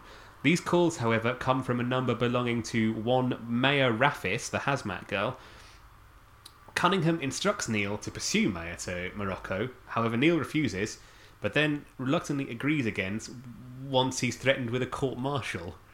And that that's this whole scene. It, it's it, it's like they, they wrote the film without this scene in it, and then they went back and said, "Oh, hang on, how do they know what the plan is? How do they know this and that and all the other things?" And they've gone back and it's got uh, they just, just, know. do. They just know. It, it's diabolical filmmaking. Yeah, it's really, really piss poor. I think. When did he become part of the military? Because up until this point, he's been using the Minister of Health or whatever to threaten him with. Yeah, and, And now he's going to get court-martialed. Now he's going to get, unless doctors in this universe or can get court martialed, they'll have ranks. Why would there be a rug factory that only employs blind people? Well, we find out, don't we? Well, we do, right? But what? Speaking as someone who doesn't like know to- right now, why would there be I would love to see the rocks come out of the rock. Maxwell and Jilty show up and they already know the exact appropriate information on Thayer to give to Cunningham, and the, the character motivation is just it's it's powered by just psychic energy or something. It's mental that someone watched this and went, ah, it's a probably fine. This is why I don't understand how it got a world. Like, why it's got to be a cynical ploy just to grab money out of people before they know what shit they're about to watch. It must have. Surprisingly, it did not do very well at the box Oh, shock. Um, all right, now we are in Morocco. Connery is just walking the streets for a reason I cannot fully comprehend before he spots two nefarious looking types in robes. They wait until he passes, then lunge at him with a knife. However, Connery was ready. He was able to read their lips or something like that. And they were like, let's wait until he passes and then stab him. He fights the two men briefly before the fracas is cut short by a gunshot. It's Maya, dressed as a neon cowboy, who has shot one of the would be assassins from afar. She beckons Connery over to her. He obliges and the pair run through the busy streets of Tetuan. Once they've lost their pursuers, she leaves him to attend a party or ball of some kind at Thayer's mansion. Connery finagles himself an invite and she leaves in her car. Once on the road, she calls Thayer to inform him that Connery will be in attendance. And that's that, I guess. uh, the start of this scene, there is, I counted this, there is over a minute of just an establishing shot of the area. A minute. it's too long. I mean, I'm not particularly familiar with the area either, so it's not like I can identify and go, oh, look. Apparently, it was actually filmed in Tetuan, though. Oh, There's a, a bit of trivia for you. where Tetuan really There's a lot of Tetuans, actually. Confusingly, there is a Tetuan in Spain as well, which is where they were before. So Oh, God. probably could have picked a better.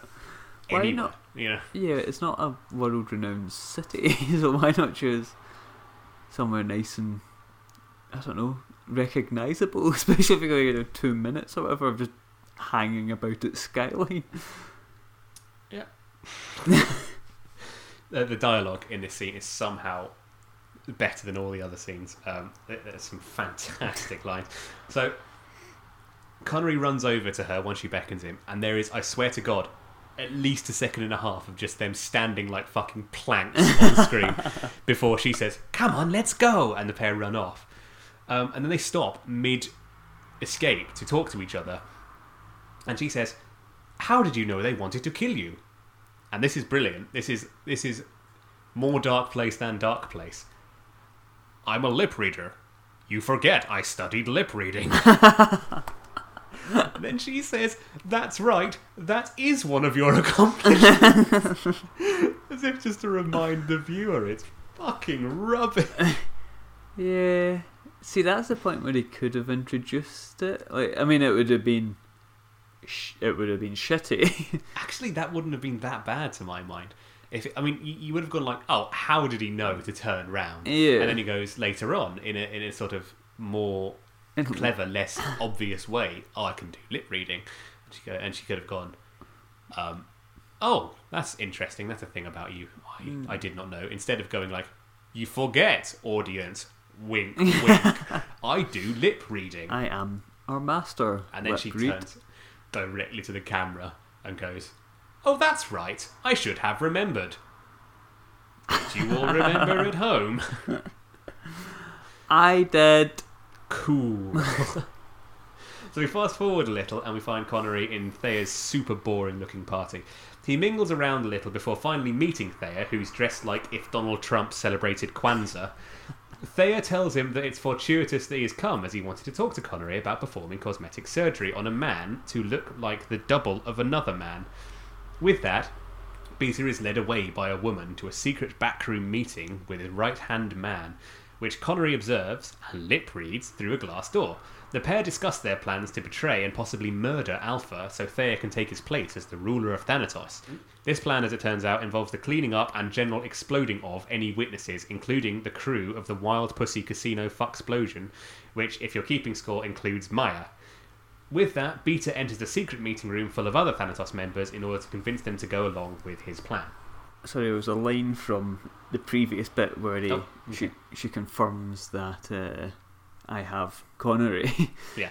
and they're just have, discussing the plan, and he goes, "Don't you think the subs are suspicious?" and then points to two very large military submarines I mean, sitting they're- I next don't know, to I don't know what, what you describe his boat as. It's not like a clipper, is it? It's it's No, it's, I have no it's like a yacht, I guess. Yeah. It's like a big Yeah, yacht. yeah, it's, it's a, a giant yacht. And these submarines are at least they look like double the length of this this massive I'm not- catamaran or whatever it is. At this point, I really wasn't paying enough attention to know what part of the plan the submarines were playing. Where the fuck did they go? I didn't. And- I, I didn't note down that scene, so I didn't think about it anymore. But what And- did the, the submarines do? I don't know. Cool. it was just two incredibly expensive submarines. Presumably all manned by sexy ladies. Which, uh, just totally. They're never mentioned again. They don't play No, they are not actually a key part in anything. And they don't. And I didn't even catch that. I think I just. I honestly, I know it's like a joke. Oh, I repressed that, but I think I might have repressed the submarines. honestly, there's um, there's a. They, so they're talking about plastic surgery, and they're talking about making a double of another man. And this this I thought was a reference because I thought.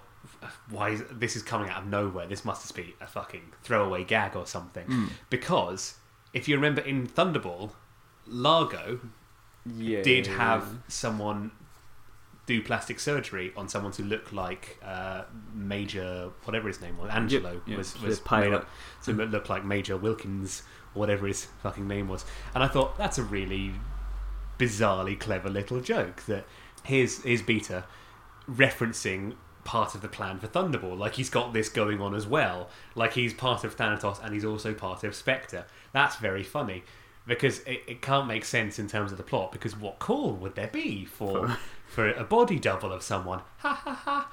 But then it turns out there is a plan that involves the body double of Yep. Alpha Yep. because he wants to kill Alpha and replace him with the double. And I think that undermines the joke if it was a joke. And it honestly made me feel like it just wasn't a joke. You know, it was. I don't think it was because he goes and gets the support of everyone who knows Alpha. Yeah. So who is he pretending the body double? Like who's that for? Because he's in a secret shady organisation. Only people he talks to are the people in that boardroom Please. who I all know who he can't is. do this anymore. Fuck. These things I just haven't picked up on. They just. See, it's the Oh! Mr. Burns thing again. Oh my god, it hurts. There, again, let's just let's Let Let's it switch, switch our brains off and enjoy this lovely line of dialogue. he says, I was looking into your plastic surgery skills. I was interested in them. And uh, Beta goes, uh, no, sorry. Connery goes, Do you want to change your features? And Largo goes, Oh no, I'm quite satisfied with my face. And, also my nose. yes, that.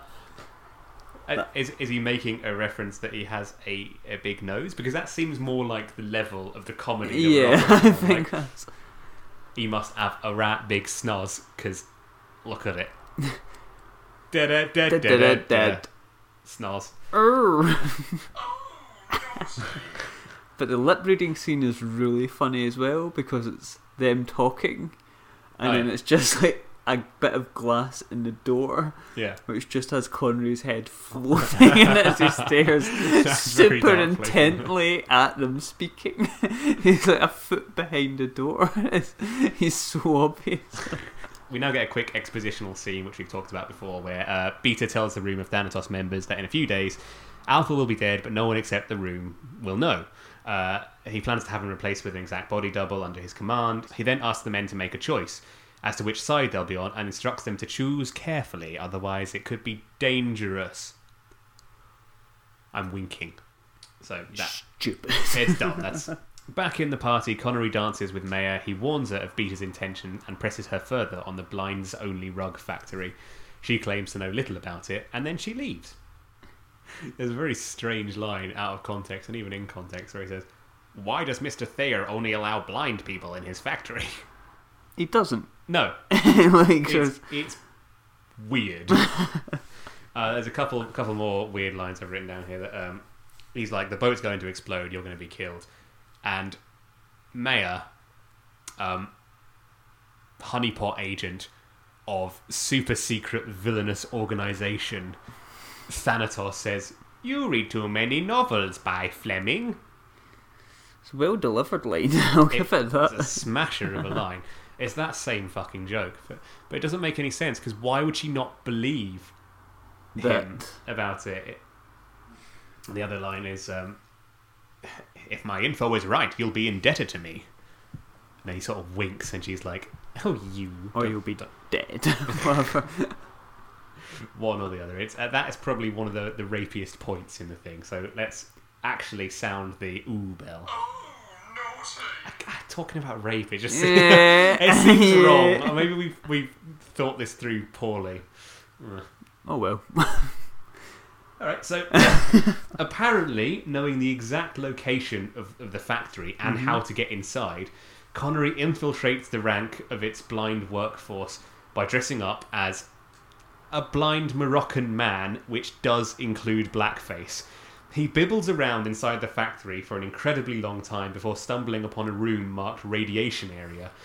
Inside, he finds that the rug fa- he finds that the rug factory is actually using blind people to do work with radioactive material, unbeknownst to them. Though, I mean, it, to me, it still looked like they were weaving rugs. Uh, Connery is disturbed by this and warns one of the blind men that the material he's working on is radioactive and will kill him.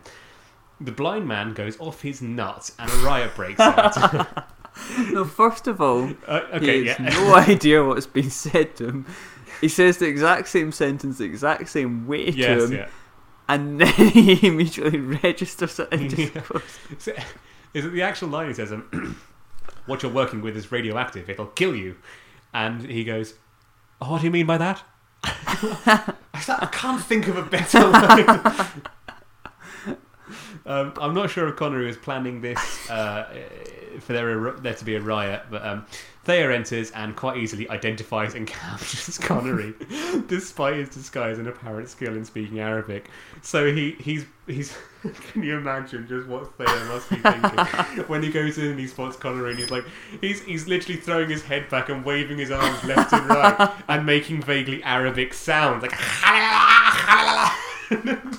Thayer just comes in just, oh my god, what are you doing? This is so weird. You're so weird. but the clip, the dubbing at the when he's speaking Arabic to him. It's like it's taken from another movie entirely of really poor audio quality and just stuck in, and they only identifies them. Why is Bond almost nose to nose with him? screaming in Arabic at him. I think we have to give the bell as well for, for being a. Even though it is not even the close to the most offensive bit of race play we'll have seen on this podcast, we have to do the bell. And that is, oh, naughty. You shouldn't be browning yourself up. Also, his fucking milky white contact lenses come and go as they fucking please. I, I started noting down where they changed, and there was too many times. I just had to go, nah, I'll just say it in general. They come and I would go. like to give an award for so far the shadiest bit of shady person dealing by getting blind people unknowingly like they've got all the other people who are assisting them in suits. So why? Why, don't they just have the guards do it? Why don't they give them suits? Why are they just killing blind people for this? so strange. It's not even economical. I mean, yeah, you And have when to he get gets enough. Eventually, there's going to be a rumor like, oh, hang on. These blind people are going fucking missing and dying of radiation poisoning when they go to work in Thayer's rug factory. But when he gets up to start his riot, he shouts something like, "We're I've dealing writ- with." I've- I've written it down actually. Where is it? Um, they're trying to murder us. This is brilliant. That is why we have swoles. we must go, and they're talking about the, the, the swelling on their hands that they've Because they're sitting there all covered in radiation poisoning scabs. It's horrible. They have heightened other skills. They go, oh, hang on, what's that? Let me just use my tactile sense. Hang on, that wasn't there this morning. Well, this this radioactive throbbing pustule wasn't on my hand This this is meant to be a comedy. Like, that's horrible. It was remarkably dark. But at the same time, this is why we have swoles. one of the funniest bits of film I have. like straight away from like radiation area, it starts off, and I don't know if this is because it seems in line with this level of comedy. When Connery's whacking his stick against the ground like he's got a blind stick, Oh god, yeah. and it just looks like he's wanking. Like yeah, it did actually. Yeah, I, I, I, I did actually pick up that it looked like he was having a wank, but But then it's sort of I didn't, I didn't identify it as a joke. Yeah, I don't know if it's some kind of pull back and reveal because when he starts like walking, he's just got a stick that he's hammering against the ground for some reason. In fairness, I didn't spot that that was Connery immediately. to be totally fair to the filmmakers, because he's got this scraggly, fucking horrible beard. So it is, it is honestly, it is just Team America. Yeah, He, he, yeah. he just basically shouts "Durka Durka a Durka Durka" at the end of it as well. I just can't. That like, why is he screaming at the one guy who could recognise him face to face? And then, and then he tells him, "Good try, Mister Connery, but that's biblical Arabic you're using or something weird like that." It's like, fucking bet it's not. oh, so Connery is now captured, and I think he's on board a boat with Beta. Beta gloats at him in a way that Bond villains tend to and tells him that he will still have to perform the operation to make a double of Alpha, but now against his will. In return, Beta offers to spare his life. What I do like about this film is he's not explained Thanatos' plan. He's not gone, oh, Mr. Bond, I expect you to die. So let me tell you how I'm smuggling gold into the country. Yeah. He's gone, do this thing. You don't need to know anymore. Okay? Shh. You. Shh. But it's it's testament to how strange this film is. That a scene as fucking loony as this one, there's almost nothing to say about it. it's like, yeah, that happened. I mean, to to poke holes in it and make fun of this scene, I think would it would just seem pedestrian after the rest Yeah. of what we've we've done. So that there we go. Connery begins the prep for his operation. Shortly, he is ready to proceed and sends the two nurses and Beta out of the operating room. He begins hypnotizing the patient, though not for consent, but instead to attack Beta on his command. The command is given, and the patient leaps through the glass wall of the operating room to kill Beta. A fight breaks out between Connery and the hypnotized patient and Beta and his guards. Outside, the female guards of the boat, who now have all been warned by Maya that the uh, the plan is to leave them for dead in a big explosion. They begin fighting with the male guards, who, for whatever reason, are not going to be left for dead in the big explosion, I suppose. The fighting continues, and eventually Beta manages to slip away with a view to escape in his emergency dinghy. Before he can, though, he's attacked once more by the patient. Sensing there's no other way, Beta kills the patient with roof mounted machine gun fire and speeds away in his dinghy, knowing that the plan has failed. Connery meets up with Maya, who tells him that the nuclear material will most likely have been shipped to somewhere in Switzerland. I'm not sure where. The audio quality is genuinely too poor to make it out. Um, and that may be the strangest scene synopsis I have written in this entire project. I would like to give it kudos for the comedy of.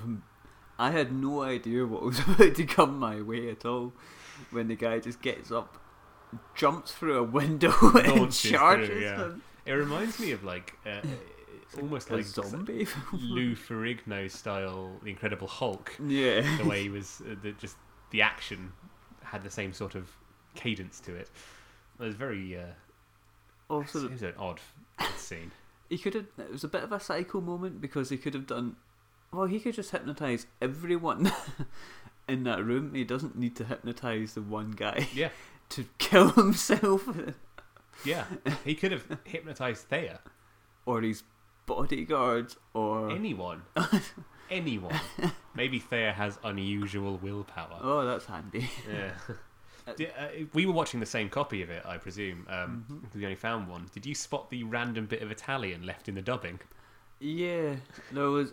I, I heard it, but I just sort of went, oh, fuck it. I don't, whatever that was, I don't I care. I'm pretty sure I worked it out because at the end of the, the bit of Italian, he says, "If it stops, so does yours." So I assume it's like this monitor is connected to his heart. If his heart stops, so does yours. Um, something along those lines. But it's still like that's the English track for that. Yeah. So that is probably how that went out on. I don't think it ever got a DVD release, but VHS or something. That'll be probably how it went out, which is appalling. Ah. you can't do that. no real respect for the audience. No. My other favourite, no, That's fair to say. the other favourite bit I have because it's so dark is at the start it's all body and they're like seducing the male guards slightly. Like they Yeah. come up from under deck and it's like someone's lovely legs Oh, are lovely around them legs. like, oh hello, Go on, yeah. and then you get punched by the woman instead of a lovely kiss. Yeah. But but then there's one bit she just starts handing out machine guns. I didn't actually catch that particular part, but all of a sudden it was like, bang, here are some machine guns. She she's picking them out of a box and handing them out, and none of the male guards have guns at this point. No, point. it wasn't- So it's just them slaughtering unarmed men, which is Did you, you spotted it well? Like, it, it was supposed to be, um, they were doing this covertly, taking out the guards, so they wouldn't alert any more of them. But uh, the guards were like getting knocked out or, or like, you know, killed or whatever it Yeah. was. And then there was this one guy, he got kicked in the tummy, and they put a bucket on his head and they pushed him overboard. So he's. He's a, he's alive. He's he's awake. yep. he can shout and probably will shout for help. There's, whatever.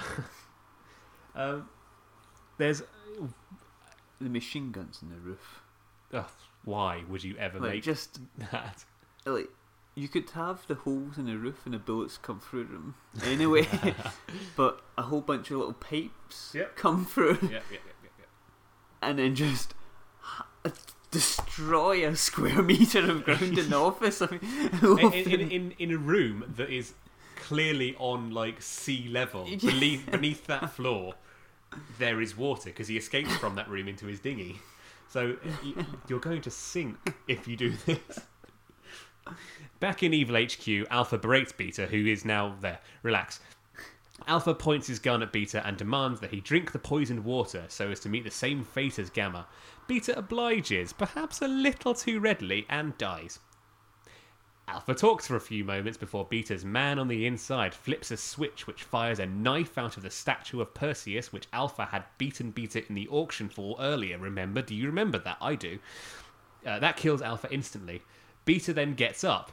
He tells the other members that before he drank the water, he had ingested a Moroccan drug which had rendered his body immune to poison. and he uses a word that's not particularly suitable at the end of that sentence as well. it's like indefiable or something like it. In, indispensable, he wanted to say, but it was Yeah, undefiable or something. It's Undefiable when you're bitten by a snake. Oh yeah, he calls him the snake as well, which seems a Yeah. bit rich. yeah, a little He's bit. He's been straight up with him. He's just been dominating him through this weird power play Yeah, that I mean, there's if, if anything, he's like a big silverback orangutan, Yeah, a silverback gorilla rather. Silverback orangutan makes more sense in this movie. Bonobo probably made it worse. they do sexual power play. Those dirty little monkeys. Oh, See that that feels appropriate. That- I, I feel like we should maybe not use it for any more rapey bits. But are there any more? Who knows? We'll find out. Connery now lands fucking somewhere. Switzerland, maybe Spain. Who knows? I don't. Uh, he rendezvous with Oh my god. Oh, I was writing these quite late last night. He rendezvous with Janet Jilson and also, for some reason, a gang of Scottish arching champions, and they were supposed to be Scottish, who had flown in because he thought they would be of some help to his mission, I guess. Jilt, ah, tells him that the uranium rug strands they were following are being shipped from wherever they are currently to Istanbul, over 2,000 miles away, along Highway 7. Bond and Maya board a small helicopter equipped with a long distance Geiger counter and set off in pursuit of the atomic convoy. Guilty Bob Thornton also joins them. Or maybe he doesn't. I'm not sure at this moment. he says he will, but he may be joking. That may be comedy in his film. It's hard to tell. But honestly, it's the least confusing thing that's happened this far. I'll allow it. Um, so the archers are supposed to be Scottish Yes. despite all being dubbed in with American accents, same as uh, uh, Neil. Um, He's using them as his own private commandos, yeah, but he doesn't tell them that. Because they're like, alright, mate! yeah. What's it going, Big Neil? it's like all this strange, troops, like odd language that they seem to be using that doesn't come from anywhere in the No, world. it's certainly not Scottish, and I, they're almost sort of like street youths or something. Uh, also, I mean, like the Olympics were on this year, and I watched some of it, uh, Mm. and I, I remember specifically watching the archery and thinking, "My God, those people are fat. They must be the fattest Olympians there. they arch for." For a living, basically, I guess they shoot arrows. They don't. They're not trained in anything. And, si- and since when was a barely trained, not quite spy who is being strong armed into doing this allowed to bring in a platoon of his own equally not trained soldiers? Since the Ministry of Health made it Right? legal. Yeah, I forgot about the ministry. Okay. um. So, the long range Geiger counter.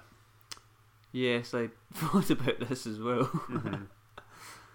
Doesn't make a lot of sense to me. Um. Certainly not as a directional finder for. No. uh, I- there would surely be something.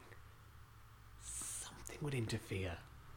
Well, I get. I mean, the only thing you could do is the sensitivity of it and just make it super sensitive. If it's super sensitive, wouldn't wouldn't like But just background radiation yeah, then it. would cripple you. I mean, you'd have to make it not sensitive at all. So then the the extreme signal from the the atomic nucleus would be but that really shouldn't be getting fucking everywhere. no. That would that would be a lot of dead people. that would be very bad.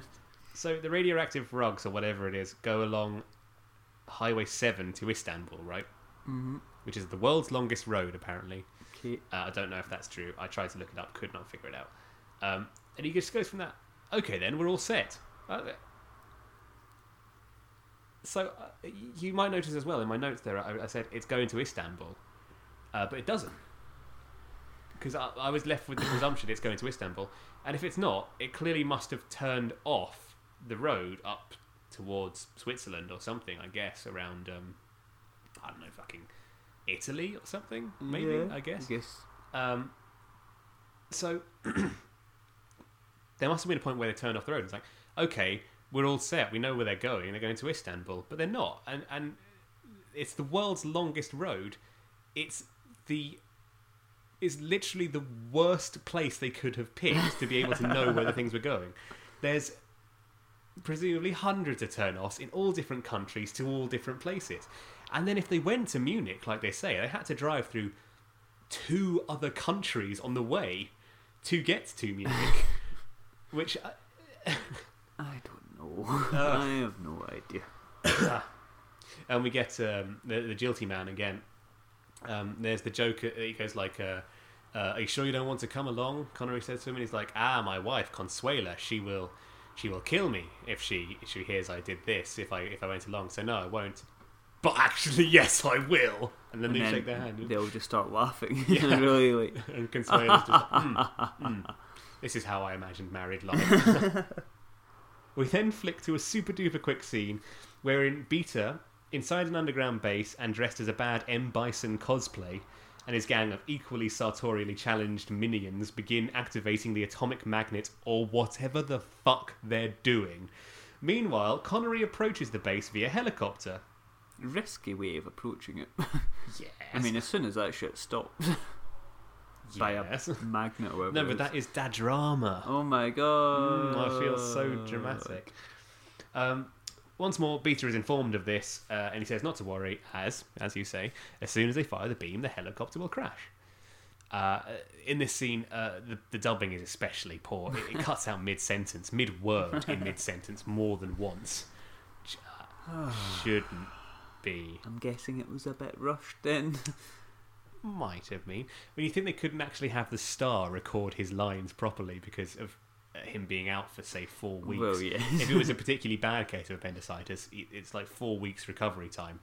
Uh, and, and even then, you could come and sit in a studio and talk about it after two weeks or something, maybe even one week, depending on how fast your recovery speed is. But it must have been in a fucking rush.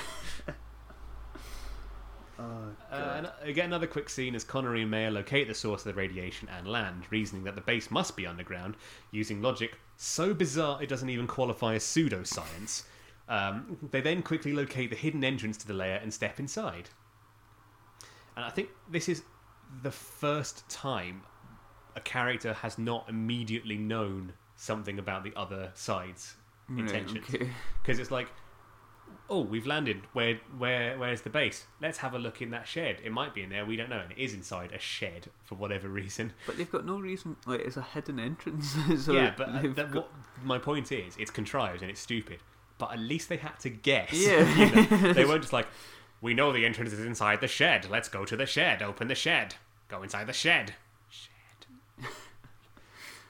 But at the same time, they kind of do because they hang around what could have just been an empty room for a lot of time until a door is randomly opened for them. That's true, yeah, with a weird floating camera. Um, there's the line. The base must be underground, otherwise the Geiger counter wouldn't be so active.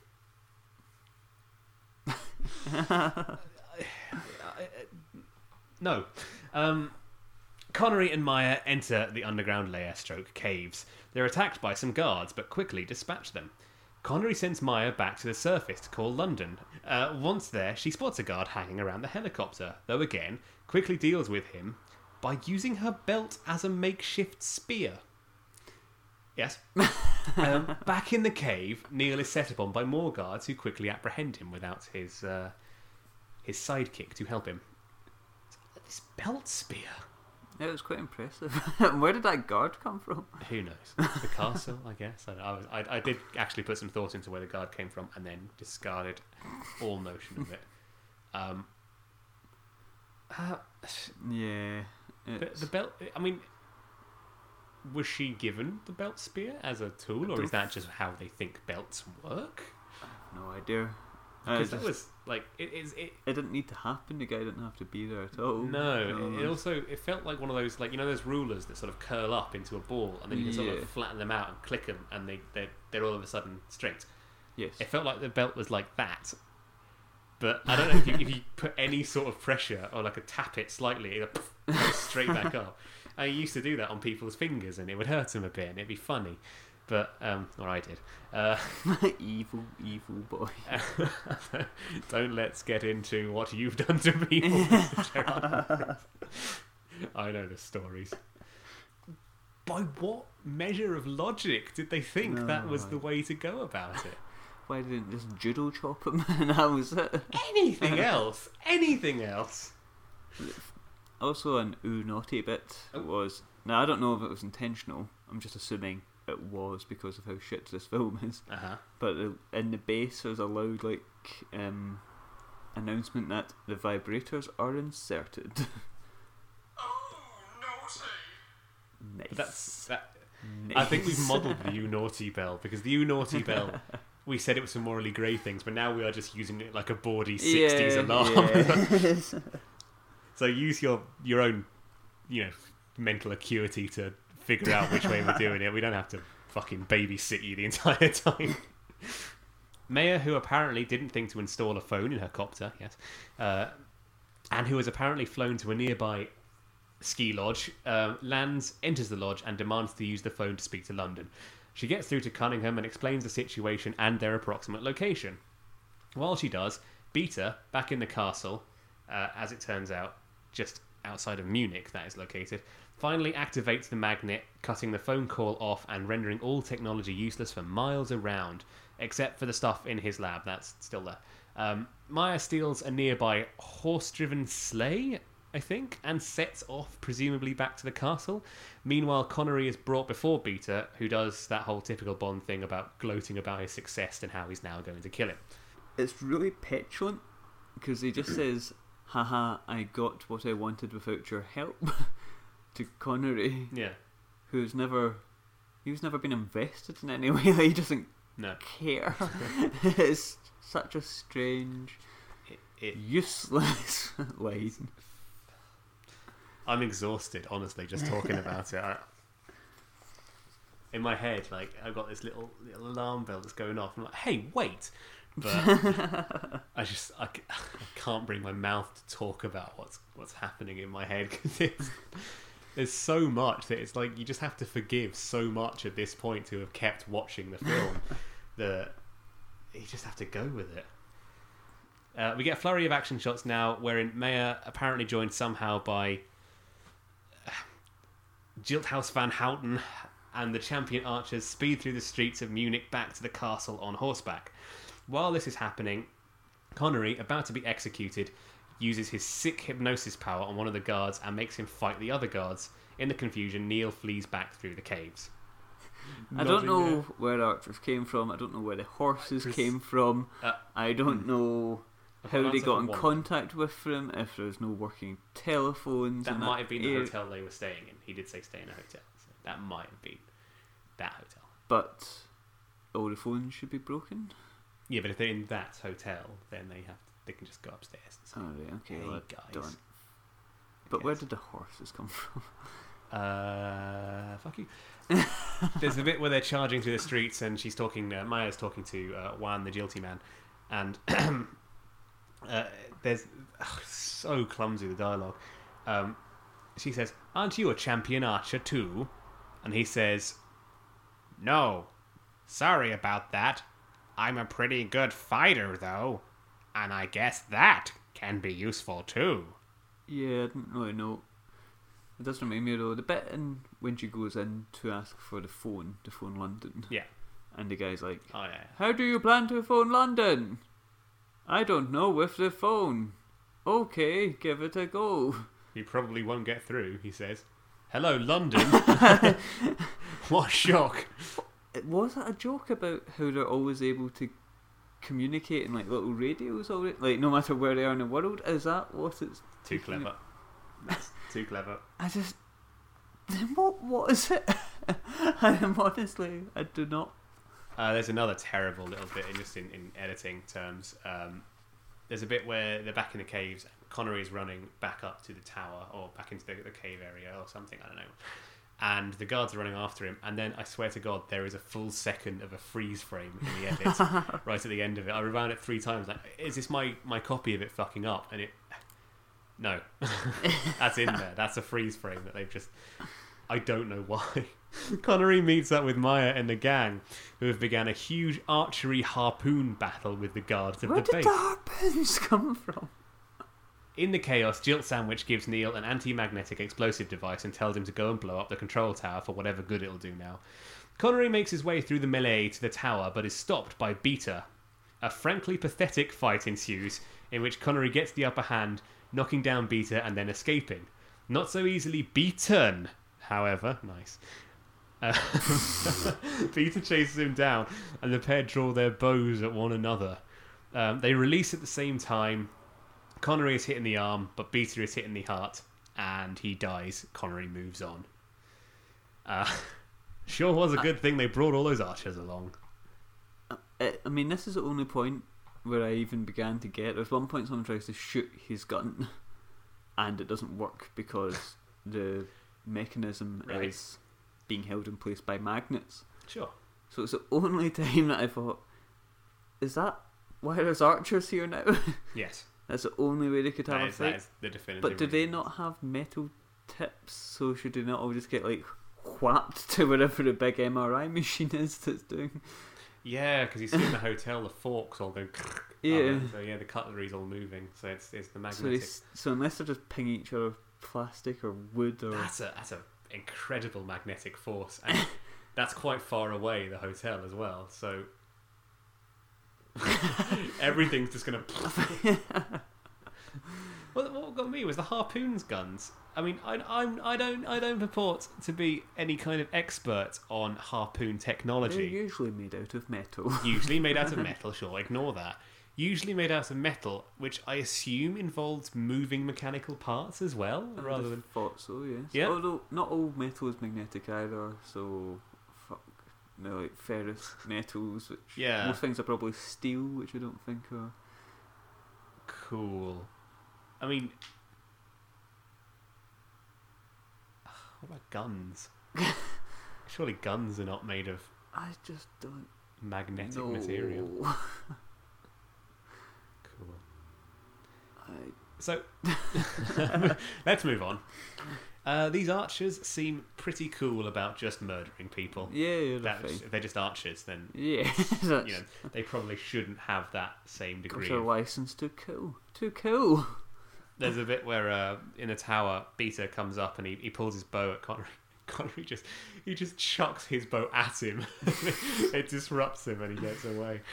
And, and there's a bit in the fight scene as well where there's punch sound effects going off when no one's even. Through. It's not like a, it's not a second away.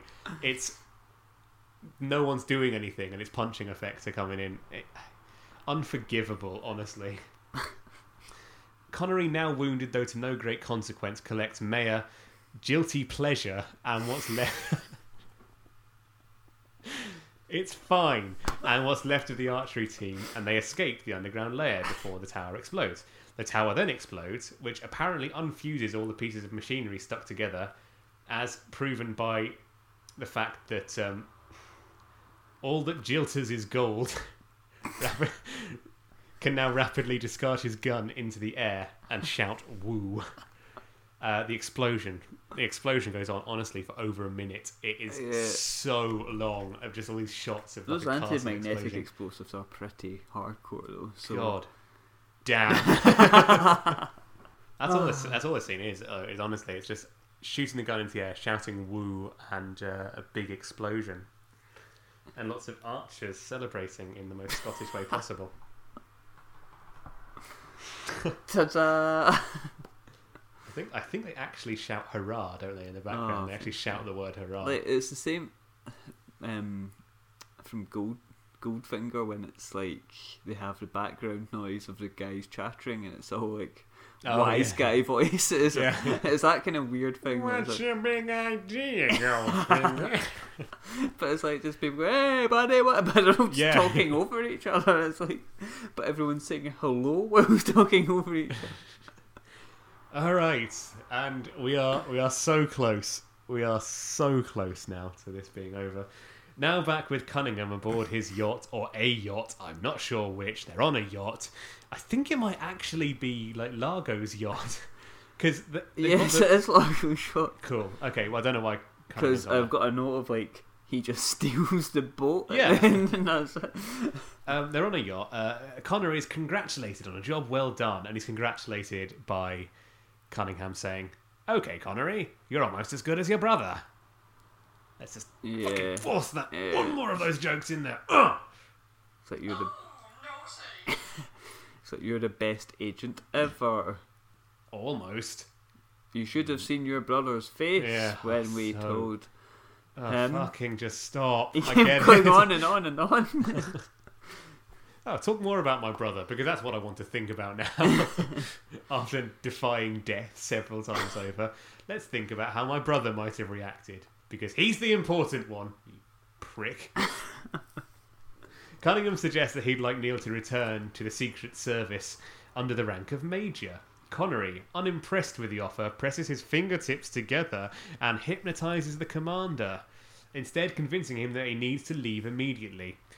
He does so, leaving Connery and Maya alone, save for a few dozen female seamen to enjoy a nice, private, sensual shag.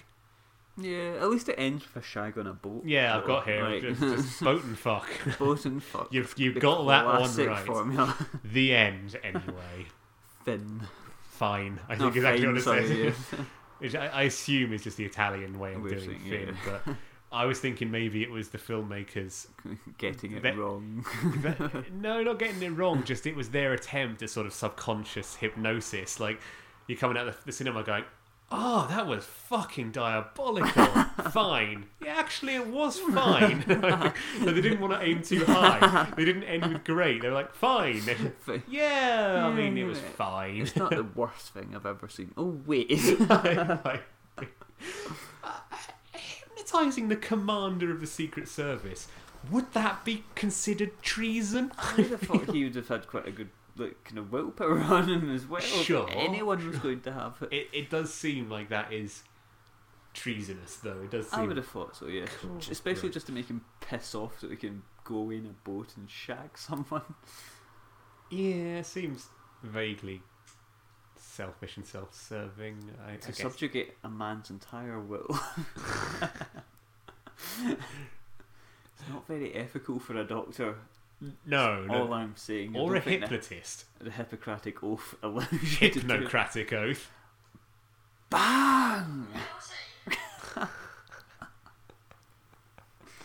Fantastic. Right, well, fuck that. That was awful. Right, okay. well, well, we've got a little more to talk about. Uh, that that's the end then of OK Connery. OK Connery. Da da da da. da, da. Uh, what did you think of it? It, I didn't realise it was a comedy That's a at bad the sign. start. I just had no idea really it was intentionally meant to be funny. Right. Um, it was rubbish in so many ways. Do you, do you like, think it wasn't of... good as a comedy. It wasn't good as like a send up of James Bond. No. I think it, the only way it's good as a send up of James Bond is in the ways that we've like forced it with our minds to be a send up Yeah. of James Bond, which otherwise just But even then, work. like if that's what they were intending, they did it so poorly. Yeah, we didn't know. But there's, there's, there's some very, very, very key parts of a James Bond film which you have to uh, take into consideration. There's the, Yeah. the, the quips when you kill someone. there was cure or like no no Q, no gadgets, no quips when he killed anyone. He didn't even Mm. say something about "you're my arch enemy." Oh Or- shit, that'd have been good. Ooh, arrow God, would have been fine. nice. um, Let's get to the heart of the matter. there's no- These are off the top of my head, by the way. I'm getting good. at that's good. Uh, Um, there was no no, no, car, there's no, no cars, no car chases. Um, there was no uh, sex in it. True, actually. Not one bit of sex. There's suggested sex at There the wasn't end. really any Russians. Like, I know it was Spectre, but Yeah, I don't know. It just felt like they weren't taking advantage because at least Bond, like they're usually Spectres getting in amongst the diplomatic relationships, yeah. and that is shown like they're having a bit of a barmy between the West and the East, and Yeah. they're just in there going tee. That one, it was just like we turned on a magnet, give us gold. it's quite similar to Goldfinger, though. Really, isn't it? The plot. It's like if if you had to, if you saw Goldfinger and then went out and suffered a horrible motorbike accident. And were left with only like eight percent of your cognitive faculties, and then Yeah. were asked to recount the plot of Goldfinger, that might come out. True, true. know. Any favourite moments, standout scenes? It's my line. Oh, sorry. I have to do this. I'm the, I'm the MC. Any favorite? Any favorite scenes? The standout bit for me was him screaming Arabic at him. that honestly, like, That didn't become hilarious to me until we discussed it, though. that just kind of the same, but like just thinking about him in his disguise, like the fact he he must have sought him out to do it. Like every time I think about it, there's just more and more. He didn't need to get caught at that point. no. Yeah. No. it, it is. It ranks amongst the most I think he was making eye contact with him as well, and as a blind person, I don't think that's what you're meant to be doing. No, that was. I mean, to be honest, until we discussed that scene, that would have probably ranked amongst my lowest in, in terms of like, my least favourites, uh, because it, it, it was just. I was getting. I mean, maybe it's a product of having to um, take detailed notes of what I'm doing. Yeah. And normally too- it's okay to like follow what's happening, and I, I, I watch the scene, and I'll go right. I remember what happened in the scene. I'll write it down. But now it's it's like you can I mean you can hear in the way that I've read out the synopsis of the scenes here. I don't know what the fuck was going on. I didn't. I knew even less. I read a plot synopsis on Wikipedia before we recorded this, just so I know why things were happening. Yeah, and that, that was a, a point where I was thinking, "Fucking hell, I don't know what's going it on." It genuinely made more sense to me with you reading that stuff out Right. than when I was watching the film. Because there's so many times when I just sort of saw something that makes sense, and it's like, oh fuck it, I'm not, I'm not figuring out what that was all about. Like the submarines. Yeah, that was annoying. I mean, they looked like they'd gone out and as props got proper submarines or something. I was thinking forced perspective again. though. I was thinking maybe green screening some footage of submarines in, but it didn't look like They it. just looked like maybe they were just that's where they. For an ultra low Oh. budget film in 1967, you'd expect it to look like green screen, and it didn't. Yeah. That's quite worrying. Uh, my favourite scene, uh, if I'm racking my brain, it has to be. It was. It's the one that's the most bawdy 60s romp, rompy sort of scene. Um, brilliant. I'll get that in one more time. Um, it's the one where they. The travelling pussy circus. Oh fucking! I fucking loved that. I, you, I, you were laughing at other bits. That was the bit that got me. Just I had to stop. I was laughing so hard I couldn't follow a fucking bit of it. And Did the U.S. military just have the device they wanted? was it the U.S. military? I I think they're oh, it was because they were like, American military police. "Can I do anything for you, you pretty dame?" sort of thing. when did that? I don't know. It was. It was. And why moment- did they not? I think I surrendered myself to like I can't follow this. Let's just lay back and wash over me, sink beneath the waves into the inky mire. and that's why I liked that scene. It brought out all my best nihilist feelings. Um, what about your least favourite scene? There's a plethora to choose Oh. from. But I just anything with Neil Connery in it. To be honest, like I know I chose my favourite one as him garbling pish, but yeah, that was mostly because of the bad dubbing that made that funny. But he was just so boring. Like the Yeah, scene he's- where he's he not. was not a star. where he was uh just like uh, doing a mind bending thing for the first time. Yeah, Until the photographers came in and just tried to kidnap the person, that was just so slow. yeah, I, I agree. That was not a great scene. Um, the archery contest for oh, me. Christ. that was everything I hate about Bond. They did quite well in that one. It was like wanky conversation between the villain and the yeah. uh, and the and the hero. Wanky conversation about some pretentious thing that Connery's good at. Oh, I've got plenty of these trophies. Don't even want another one of those bits of junk. Fuck off. just random people doing shit in the background all the time. Like that was Yeah. like one of the training area montages What what really annoyed me as well, it was like I'll tell you in ten minutes. So clearly they go they were going into like a championship round of archery or something, and then he just fucked off. It wasn't even like let me take this shot. Was like let's just fuck off. so the logistics of of uh, Thayer then having to take home a shitty archery trophy by default Which via forfeit of his nemesis is very funny. Yeah. Uh, yeah, that's my least favourite. So no, no collusion there between us. But uh, it, any one of those scenes probably bordered on being my favourite or least favourite. It was very close. It's- it wasn't tr- peaks and troughs. It It, really was a, it was depends line. how you look at it. Like, Exactly.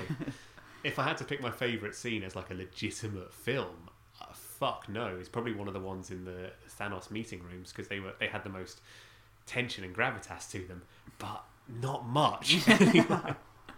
By virtue of not having pretty girls and small skimpy outfits, Yeah, it's speaking pretty of- much made it a bit more serious. Speaking of these these lack of pretty girls and skimpy outfits, um, I, I just noticed while we were doing this, I did I, I forgot to do the fourometer, Oh yeah. and um, honestly, I, I didn't even feel like when I was watching it, like oh, I should do the fourometer now because here's the pretty girl because the, the plot is so confused and the girls are so like.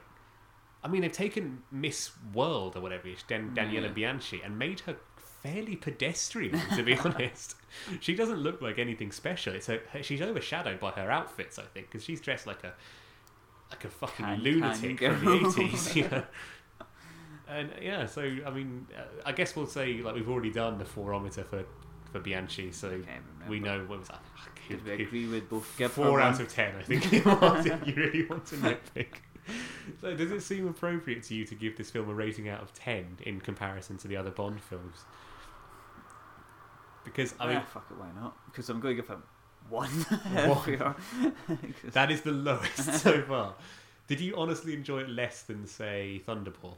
yes. Really? Yeah, I think it highlighted the good parts of those films, like even just being well edited and I, I was, I was going to be devil's advocate, but some parts of it I enjoyed it because it was fucking absurd. But no, they're better films. You can't you can't deny it. I, I I would say I think our lowest one is Thunderball. Was it with like a Ooh, I three? can't, I can't or- remember now. I need to. I th- I think From Russia with Love was my lowest one, and Thunderball was yours, and I think we rated it between two to four. I think it might have been Yeah, I a three. think So I think I'm going to give this one a two because I can't, in good consciousness, give it more than those films.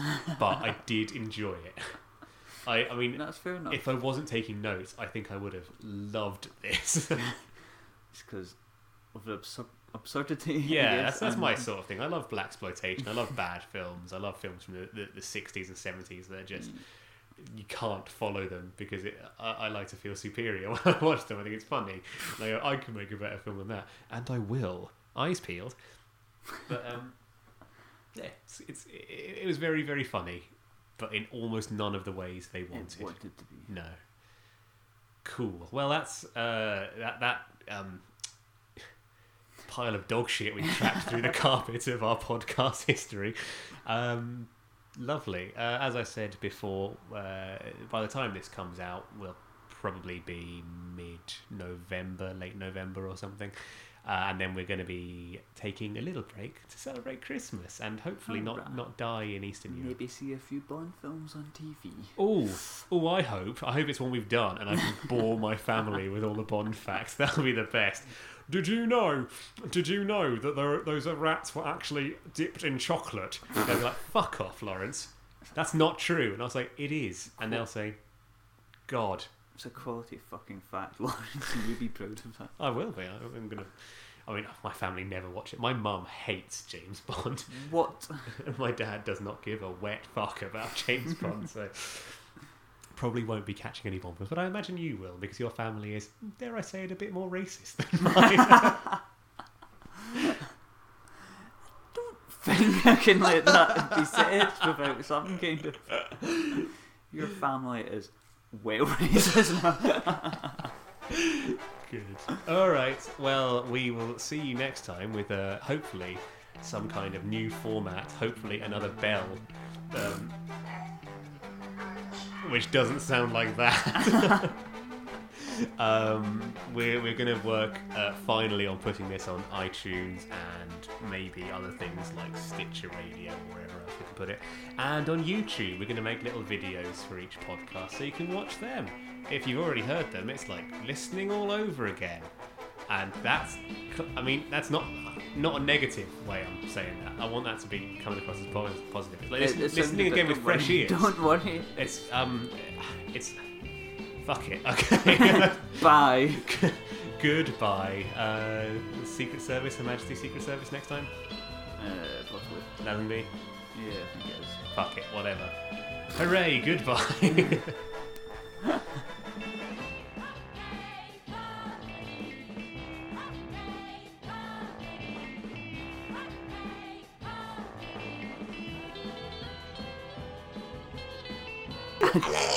And then,